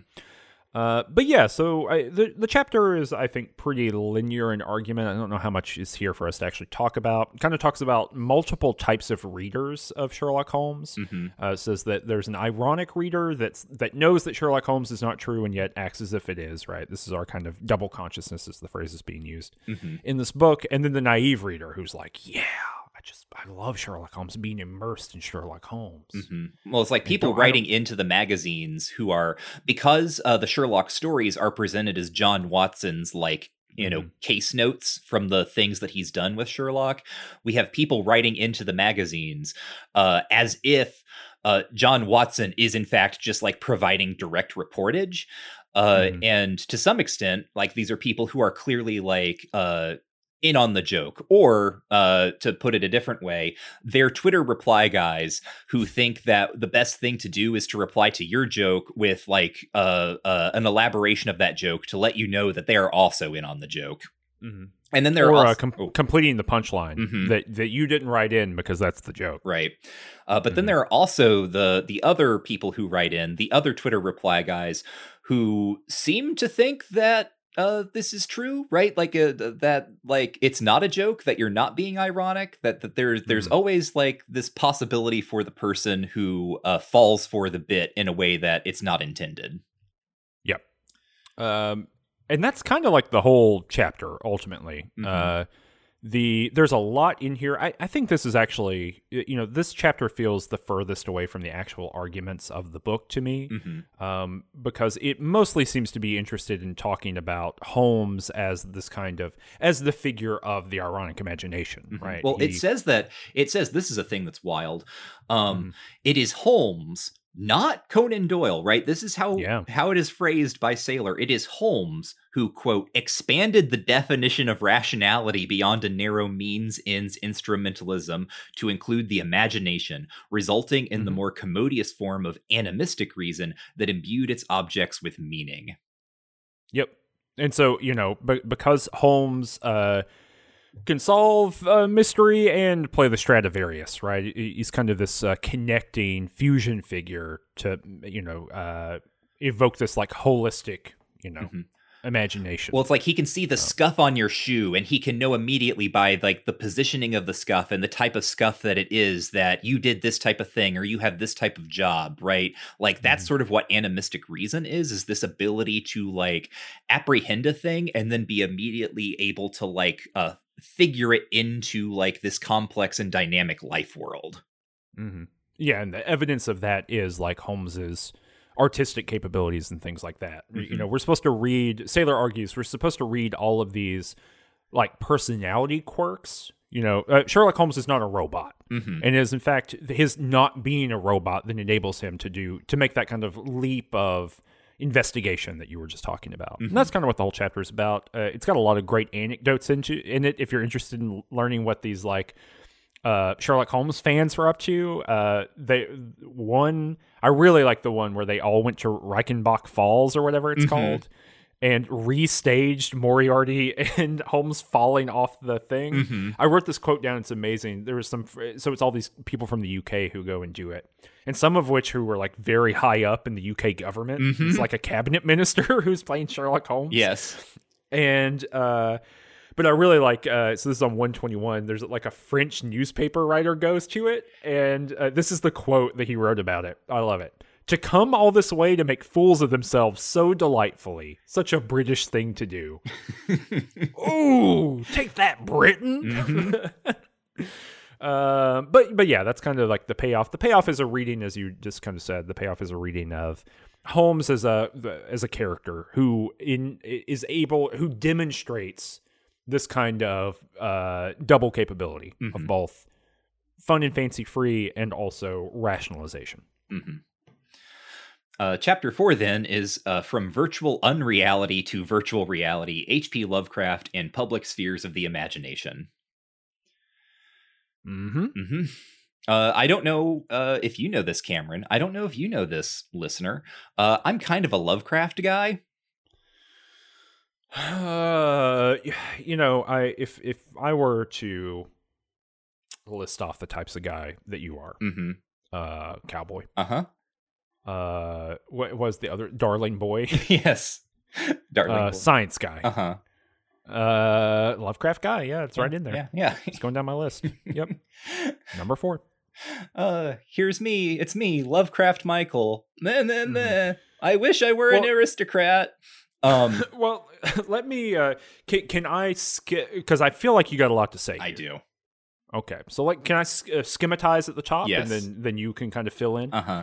Because I feel like it's going to be real hard for us to get through the chapter uh, if we pause every time, Mhm. you know, for for what we both want to say. Because I also have some. I'm not a Lovecraft guy, but I, you know, I know a bit, and uh, this is a weird one for me. But anyway, uh, b- big upshot of the whole chapter is that uh, Lovecraft is a demonstration of the pluralistic capabilities of these imaginary worlds hmm that's like the upshot of the end of it.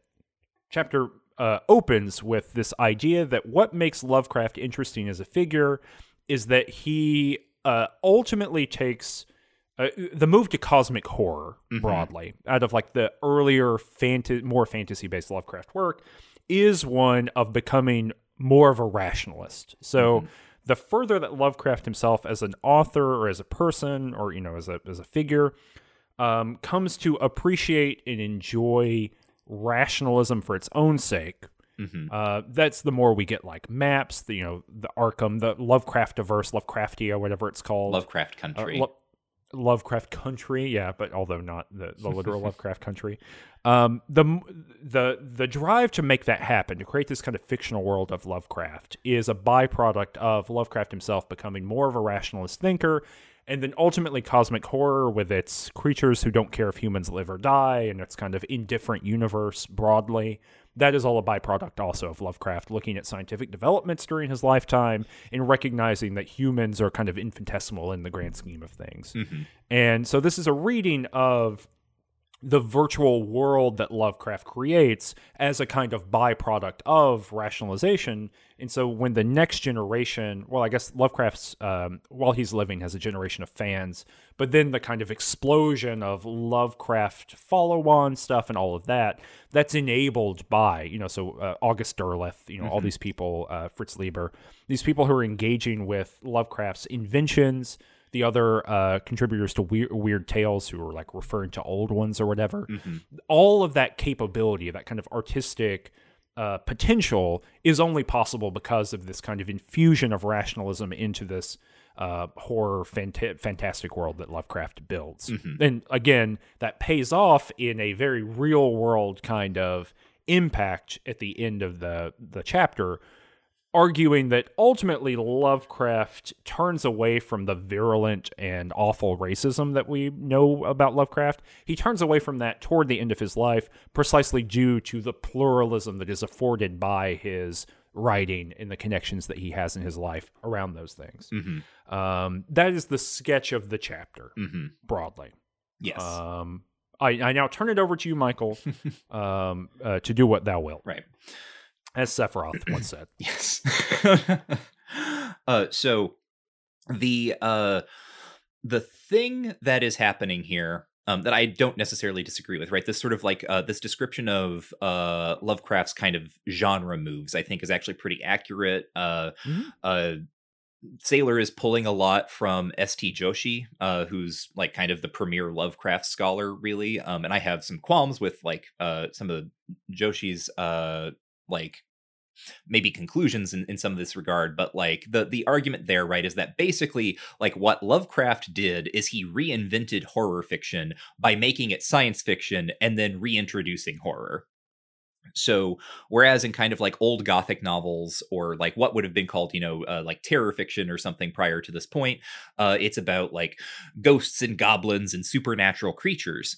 Uh, and Lovecraft, uh, sort of as a, a hardcore scientific materialist, right? A materialist and determinist in many ways.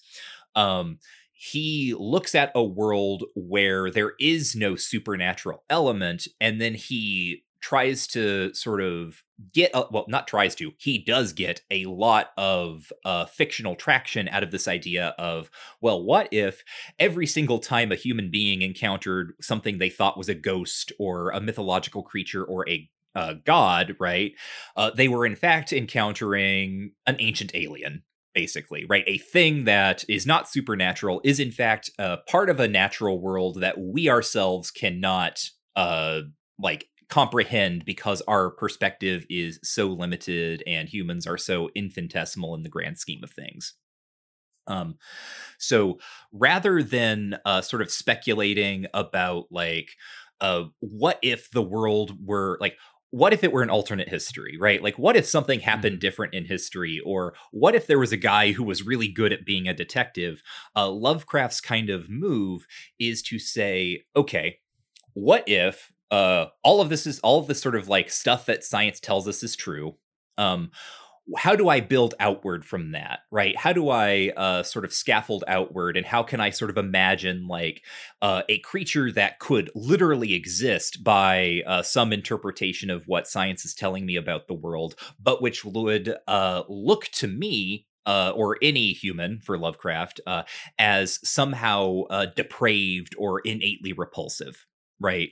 Um, something like Yog Sothoth as this interdimensional being that just shows up as uh, like a bunch of colored spheres, but is still like really horrible to look at, or you know, the, the color out of space, right? A a an entity lands on Earth, uh, and the only way that people can see it is as a color that it has no name. It's a color that has not been seen before this thing showed up. So it's something that exists in kind of like the visible spectrum of light, but at the same time, it is outside the human apprehension of the visible spectrum of light. All right, that's all well and good. Um, the thing that kind of ends up going missing here for me that is extremely important and especially as we start thinking about like lovecraft as he tempers his views on on uh, racism near the end of his life which he kind of sort of does um, is that lovecraft's entire game of speculation is in fact about like writing his prejudices into the laws of reality. It's not just simple like Lovecraft like learns science and then he creates this entire world uh, of uh, you know interdimensional alien monsters that are going to destroy us um, mm-hmm. and like the racism slips in as a byproduct right as just kind of an accident of lovecraft himself uh, the very perspective that he has uh, and like the way that he interprets those scientific findings he interprets them in such a way as to sustain his racist beliefs there's a bit where uh, Saler talks about how as you read lovecraft's fiction um, you can notice sort of more uh, sympathy toward uh, the the creatures right they stop being mm-hmm. like creatures purely of horror we start getting like these little moments of um maybe recognition uh, and they're read in a much more liberatory mode than i would so for instance in the shadow over yeah. innsmouth oh j- just the the but the one little like piece here that that might be worth saying, right, uh, based on the Saler book, is that Saler basically is tracking the racism in Lovecraft based on representation, mm-hmm. and so uh, he he is saying that you know the descriptions of creatures, the way that they are associated with um, Lovecraft's racial prejudices, right? That, mm-hmm. that is where we see the racism in Lovecraft. You know, he's being very explicit, right? Mm-hmm. So like when um, when like eh, you know the horror red hook you know mm-hmm. famously racist um, uh, lovecraft work right when that is associated with cultism and then you know the kind of creatures themselves are inhuman um, insufficient to being um, you know uh, properly white subjects. Mhm. That is where Saler says the racism is, and and you are offering an additional interpretation of understanding where the where we see the racism in Lovecraft. Mhm. I, I just wanted to to fill in that little gap there. Right, right. The the point that I'm making is that uh uh, Lovecraft's very uh, like if I, I will say yes, okay, Lovecraft gets a virtual world. Like I will agree to this, uh, but the racism of Lovecraft is in fact built into that mode of thinking. Right? It, it's uh, uh, so when a Saler gets to uh, the Shadow over Innsmouth, which is a story of a uh, sort of decrepit fishing uh, hamlet in uh, northern Massachusetts called Innsmouth. Uh, the narrator goes to it and discovers that uh, a long time ago, the people who lived there made a bargain with some ancient aliens called the Deep Ones, who are like fish people who live underneath the sea. Um, and uh, they have begun like for the past like 200 years or something, uh, have been interbreeding with the fish people. Uh, and so there's this thing called the Innsmouth look, where people who are from Innsmouth, it's sort of like known, like, oh, people from Innsmouth, they've got kind of these bulging eyes and so on. Um, and what the narrator discovers is that if you are, uh, you know, a product of one of these relationships in Innsmouth, you start out your life looking human, and then eventually by the end of your life, you are just turning into a deep one, and then you go and you live under the sea with all the other deep ones. Um, and the narrator then discovers he, in fact, has uh, Innsmouth heritage, and the story ends with him kind of like talking about, like, sort of giving in, uh, like thinking about how, like, oh, I'm going to go dwell under the sea with my grandmother, and uh, we will know, you know, uh, glory and joy forever.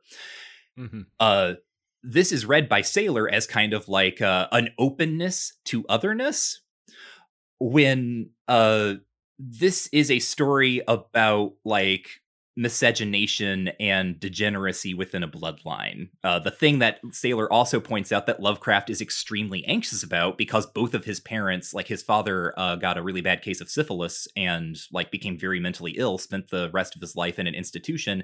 His mother had some sort of nervous condition. Uh, same thing happened to her. So Lovecraft lives his entire life uh, concerned about like the like when is when is like uh the genetic horror in my background going to like snap its teeth closed on me um Mm-hmm. so there's that uh there's Yeah, it's it, it is it is uh, the the Innsmouth the way I've always heard the end of that story read right or understood that to be read, and even before like reading anyone else's interpretation of it, right? When I read that story originally, it, it, it it's the horror of what if what if I'm not what I think I am, Mhm. Right? It's not oh dang awesome, I got like a cool cultural heritage. Yeah. that's not what's happening there. It's the absolute horror of knowing that your body is not your own Mhm. um, it- which is based on, like you just said, a fear of miscegenation. Mhm. What if I'm not white? Is is the the horror at the end of that thing?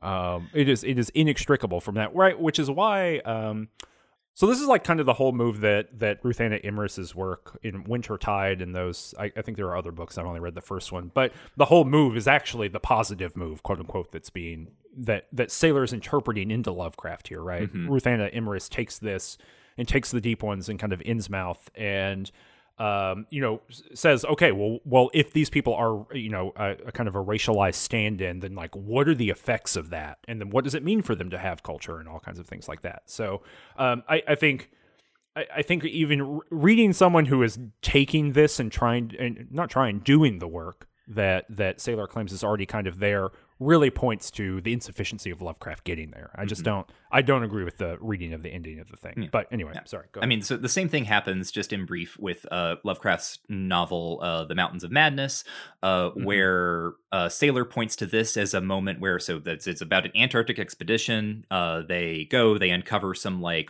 horrible alien corpses, uh, uh, you know, a vast uh, uh, decaying city that's like in the uh, uh, Arctic wastes.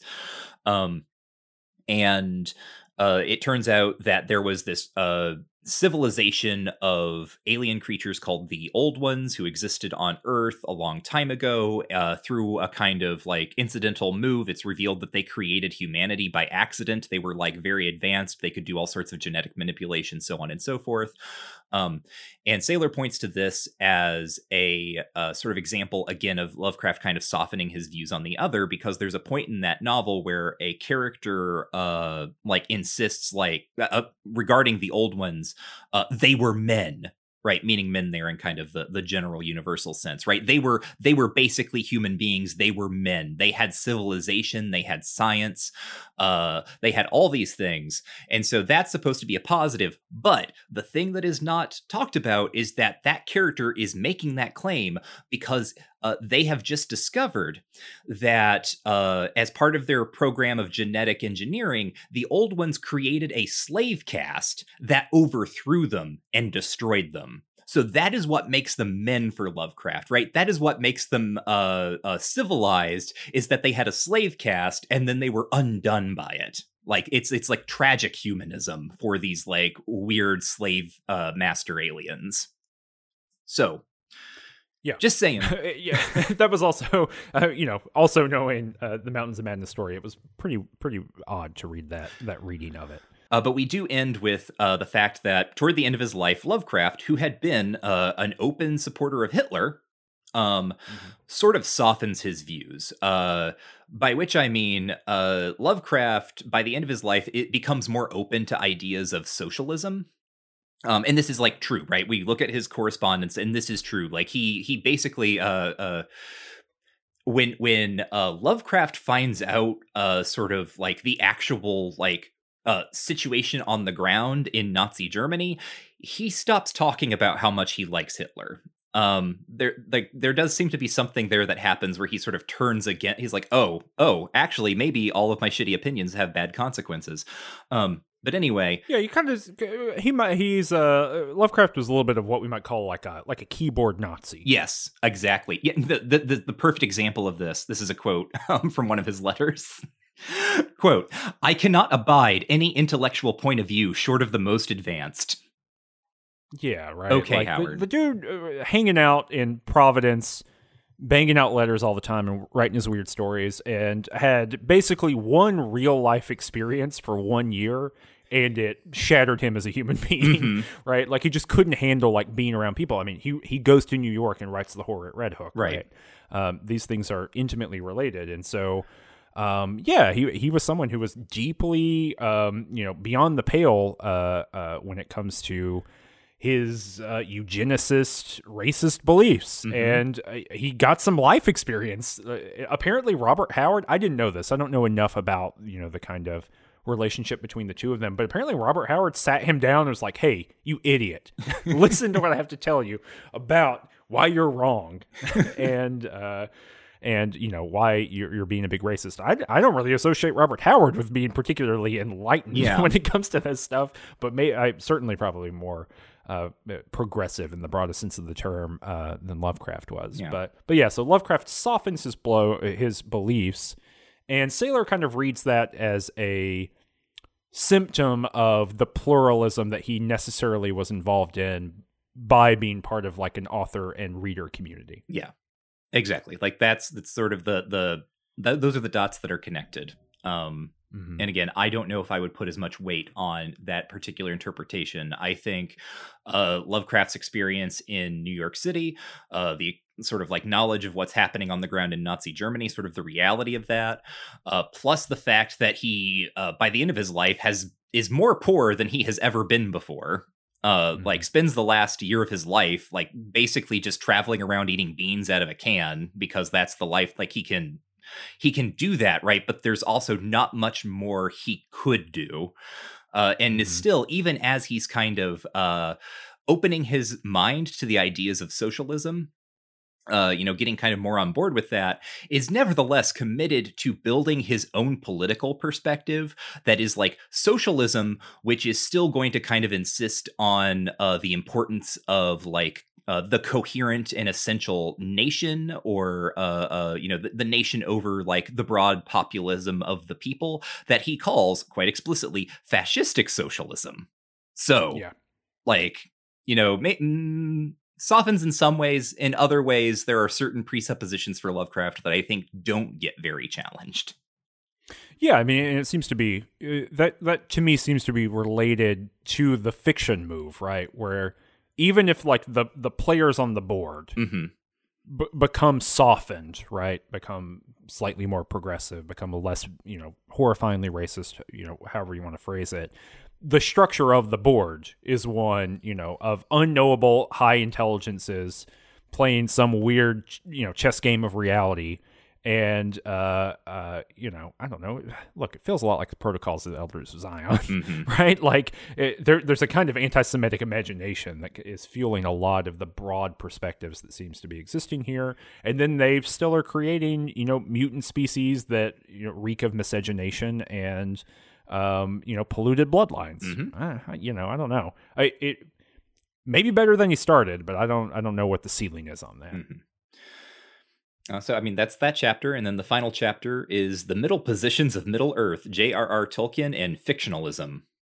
Broad strokes, or sort of schematically, formally, this is a very similar chapter to the previous one, which is uh, here is J.R.R. Tolkien, a person who created a sort of, uh, you know, fictional world or sort of a series of uh, fictions that implied a world that a whole bunch of people really got on board with, and it all kind of got out of hand uh that guy had a lot of really weird uh uh sort of conservative not so great not very modern opinions on things and here is how the creation of that world that fictional virtual world and sort of like the the consequences of dealing with it uh put that creator in a position to uh, soften their perspective on some of their more hardline beliefs from earlier in their life. So in Tolkien's case, uh, you know, how do we go from um, uh, Tolkien thinking about like the the the essential englishness uh, actually tolkien is interesting because he gets kind of like multiple moves right tolkien starts out with uh what's going to become the middle earth legendarium thinking through uh like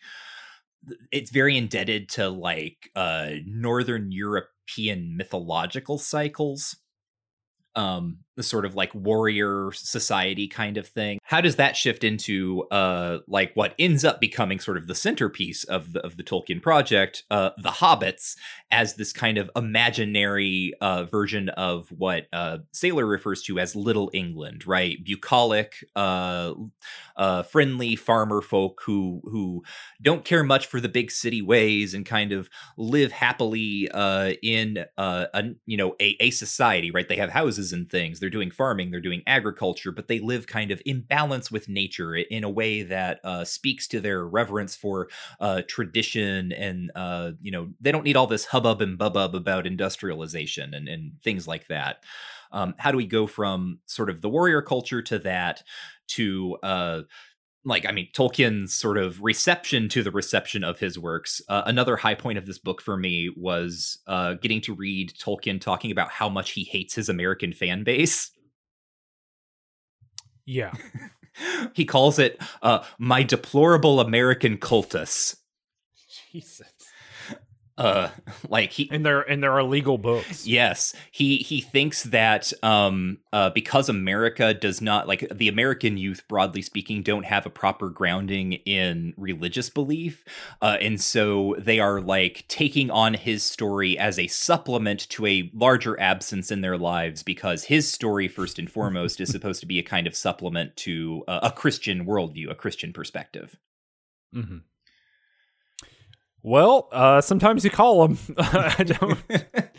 Uh, you know, I, I I would say that kind of has to do with all of these that show up in this book, where uh, people are investing a lot of time in these things, and in a different time, that would have been invested in other stuff in their life. I don't know if that would necessarily have been religion, Mhm. but it's part of it. I mean, that's I might say it's religion, but yes, like my one of my arguments about this book is just like it, it's showing us how like uh, capitalism, right? How consumer capitalism, how the market recaptures kind of all of this free floating imaginary energy that you know in Europe, I guess, prior to the Protestant Reformation, would have been more fully devoted to things like memorizing the lives of the saints, Yeah, absolutely. right? Thinking about what they were up to, Exactly.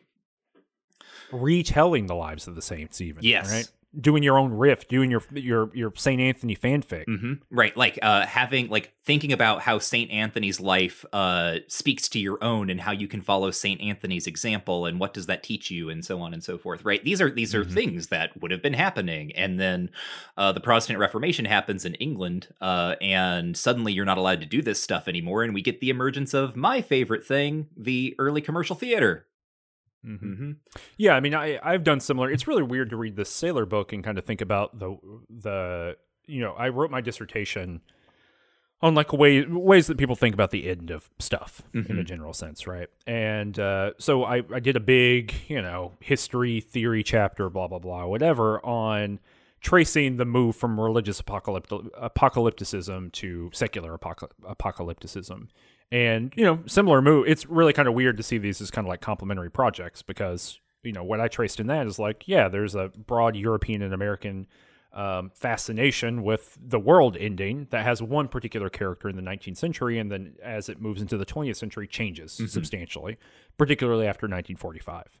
Uh, it changes quite a lot. Um, you know, once you have the nuclear weapon and like a doomsday device, uh, you know, the the way we imagine things ending are quite different. And so, yeah, to me, this just uh, similarly. I don't know if I would say it's entirely religion, but I think that's a big chunk of what these imaginary worlds, uh, you know, if, if we imagine all the time that a human being is, is, that has in their life is like a pie chart, you know, uh, religion used to take up like forty percent Mhm. and then that went away and then now uh, these fictional worlds take up you know some percentage of that too but um y- you know i i don't know maybe you want to kind of move granularly through the chapter I, i'm not quite uh, sure but the other kind of maneuver that happens here right is that Saler is really interested in again in this public spheres argument, Mhm. um, as as you were saying about how Tolkien softens uh, specifically himself, but but uh, more than uh, in the previous chapter ends up talking about kind of the reader uh, communities around it, Mhm. and maybe just because there's a little bit more access to that kind of thing, and they were later, so there's a lot of zines and zine culture and things like that.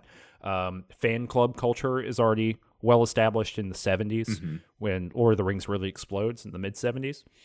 Um, but uh, yeah, so but make some moves that I'm quite unclear about, right? So like neo Nazis are reading Lord of the Rings in the 70s and 80s and 90s. Mhm. Neo Nazis are reading Lord of the Rings and saying, yeah, this is like a story of racial superiority and of like the good and and the just in the face of like you know the racialized figures Mhm. that exist there, right? But side note, right? In games culture, it seems like every two or three years, someone writes an article that are like, orcs are raced. And then everyone has to be like, no, no, they're not. Let me tell you about, uh, you know, whatever, the uh, Tolkien in his letters talking about it or whatever. Mhm. The neo Nazis themselves are saying this, right? They are identifying Mhm. these very clear aesthetic alignments that are going on here, right? I don't think it's helpful to like disavow those things. It's in the bones of Lord of the Rings that these kind of racial schema. Um, and the the neo Nazis are finding that really powerful and helpful for them. Mhm. And what what I would encourage you, uh, you know, I, I don't think Saler's response here is particularly helpful because Saler just says, well, look, they have an insufficient public sphere. Yeah. They're not getting enough opinions Mhm. about reading The Lord of the Rings. In fact, what we need are just more voices in order to prove them wrong. When really what the, the neo Nazis are doing is they are schematically reading Lord of the Rings and mapping it onto the real world.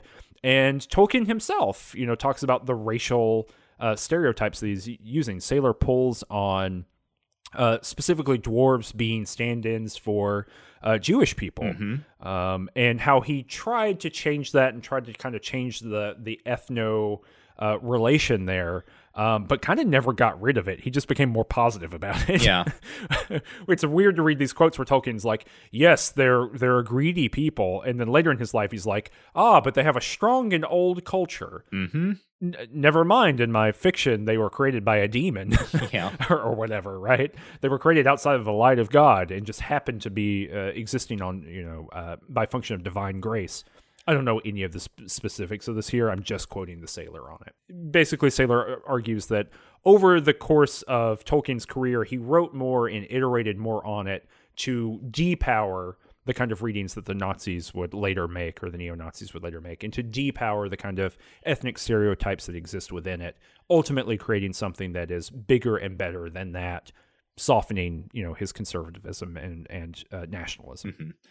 And here, uh, you know, my critique in the Lovecraft chapter still kind of applies in in broad form, in that uh, Saler is treating the speculative apparatus that Tolkien puts together uh, as essentially kind of potentially ideology neutral. Um, but we get a lot of quotes from Tolkien talking about, you know, this like Tolkien has a kind of entire aesthetic theory. Uh, when you are a writer, you are a sub creator, uh, you're trying to create kind of a cohesive uh, second world.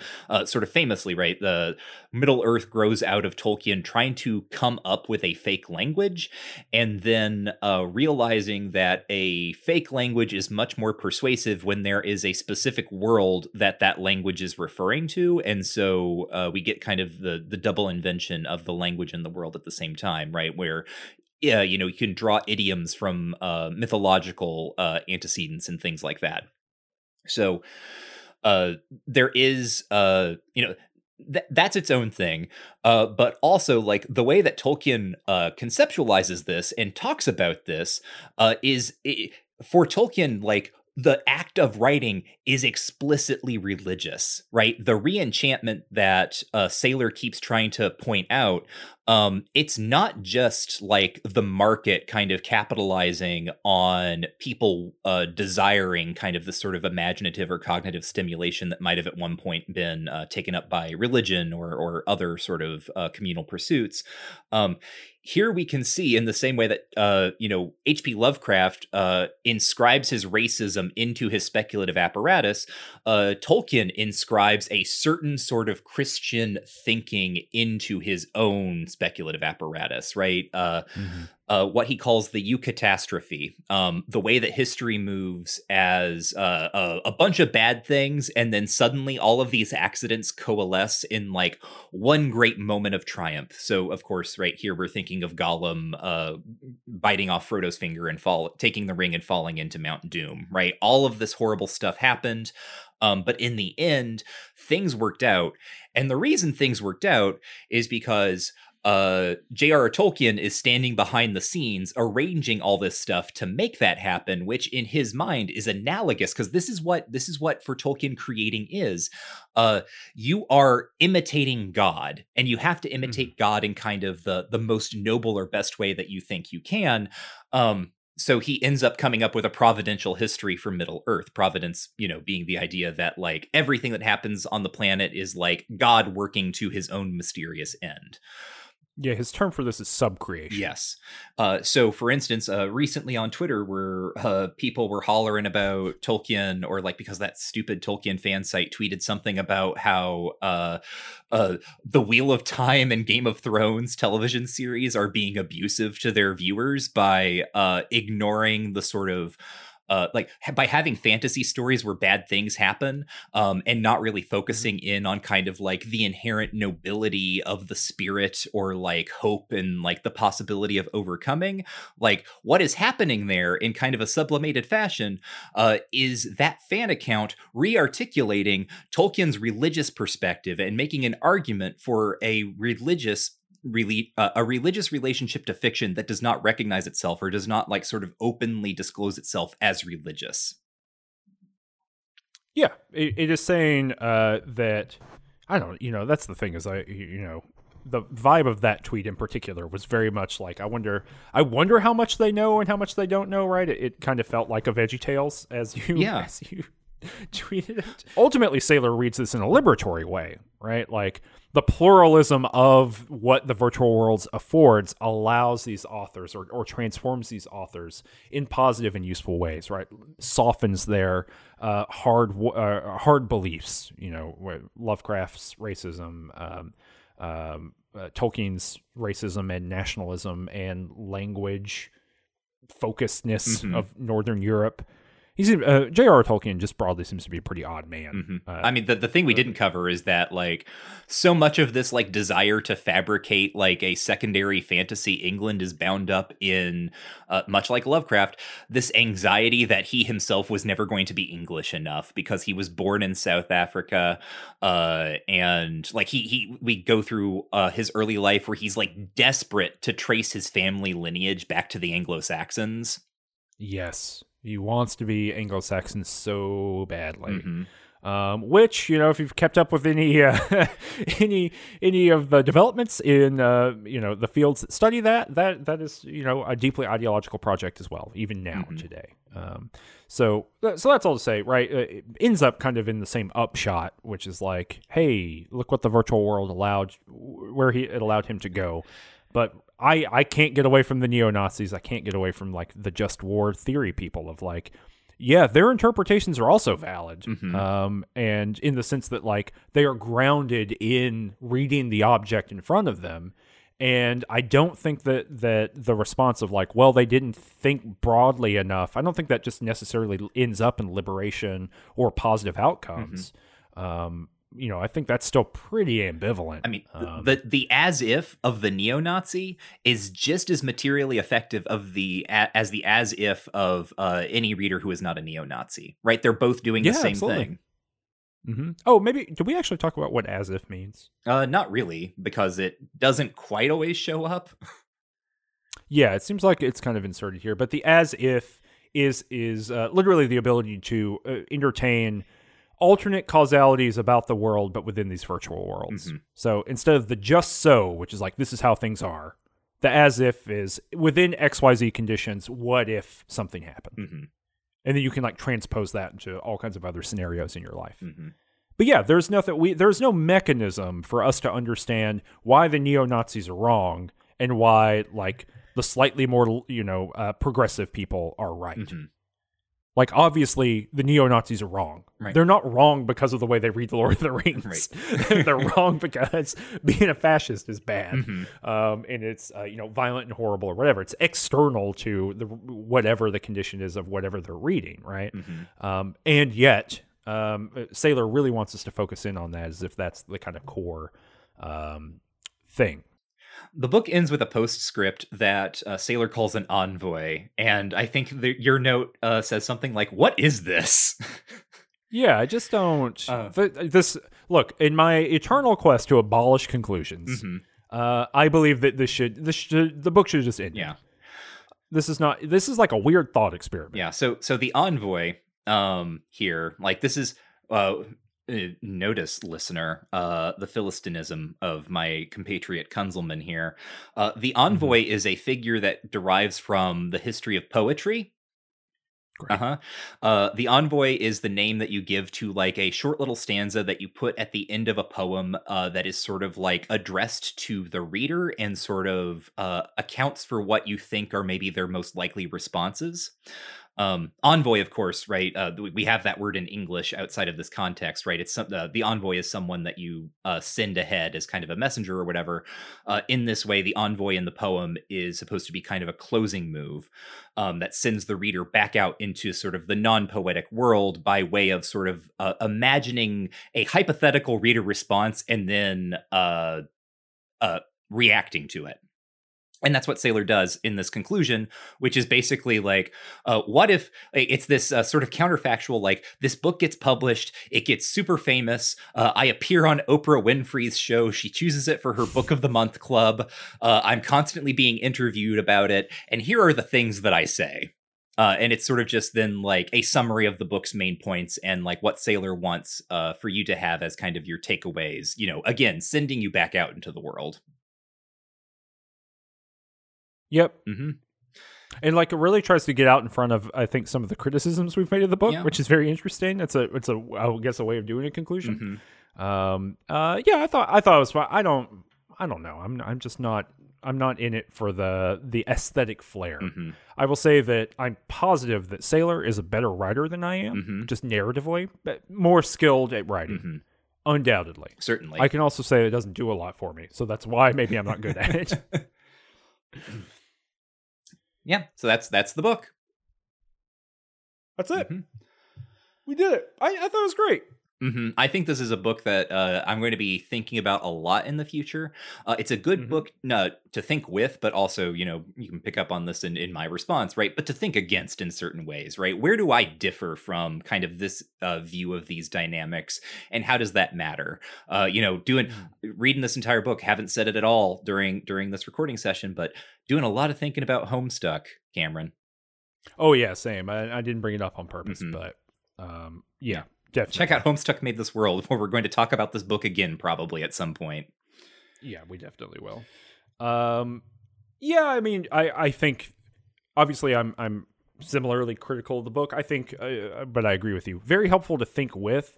I think broadly gets a lot of things right, and I Mhm. think uh, there are a lot of really cool ideas here Mhm. here, especially in those first two chapters that I think are really awesome. Like I think this idea of virtual worlds and giving us language for talking about like what the hell is happening Mhm.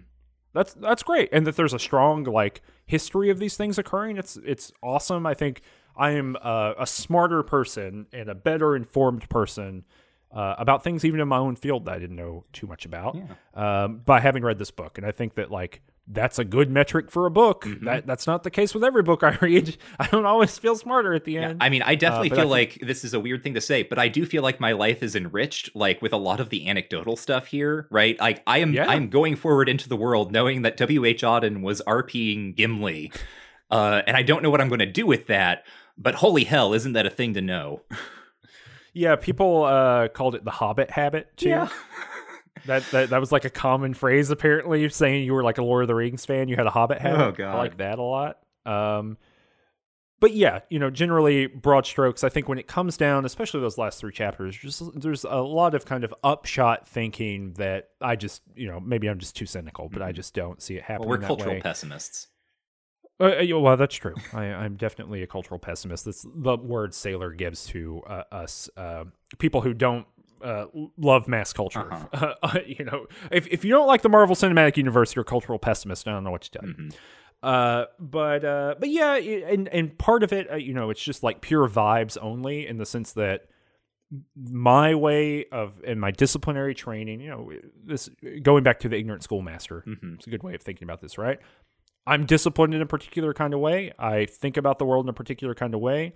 When you're telling me huge, you know, 100 pages about the communities of readers who are engaging with things and what they think and how they are, are interacting and how they know and how they communicate what they're saying, and the name Stuart Hall never shows up, uh, or anyone in cultural studies, I just have big question marks of Mhm. like, well, we have really, really, you know, fine grained modes of thinking about the way that, you know, to bring up the hall, that messages are encoded and decoded. Mhm. And none of that's here, Mhm. right? And, and it's here because of disciplinary reasons. He's after something slightly different. He's approaching it from a different angle. Um, but yeah, I just, you know, I, I would not, I would not make uh, these claims in precisely this way Mhm. for sure. What are we doing next time, Cameron? I don't know. Uh, I'm kind of interested in Addiction by Design, uh, which is about sort of the invention of gambling machines. All right, cool. Let's do addiction by design. Let's do that. That sounds good. All right. The social is predicated on its exclusions.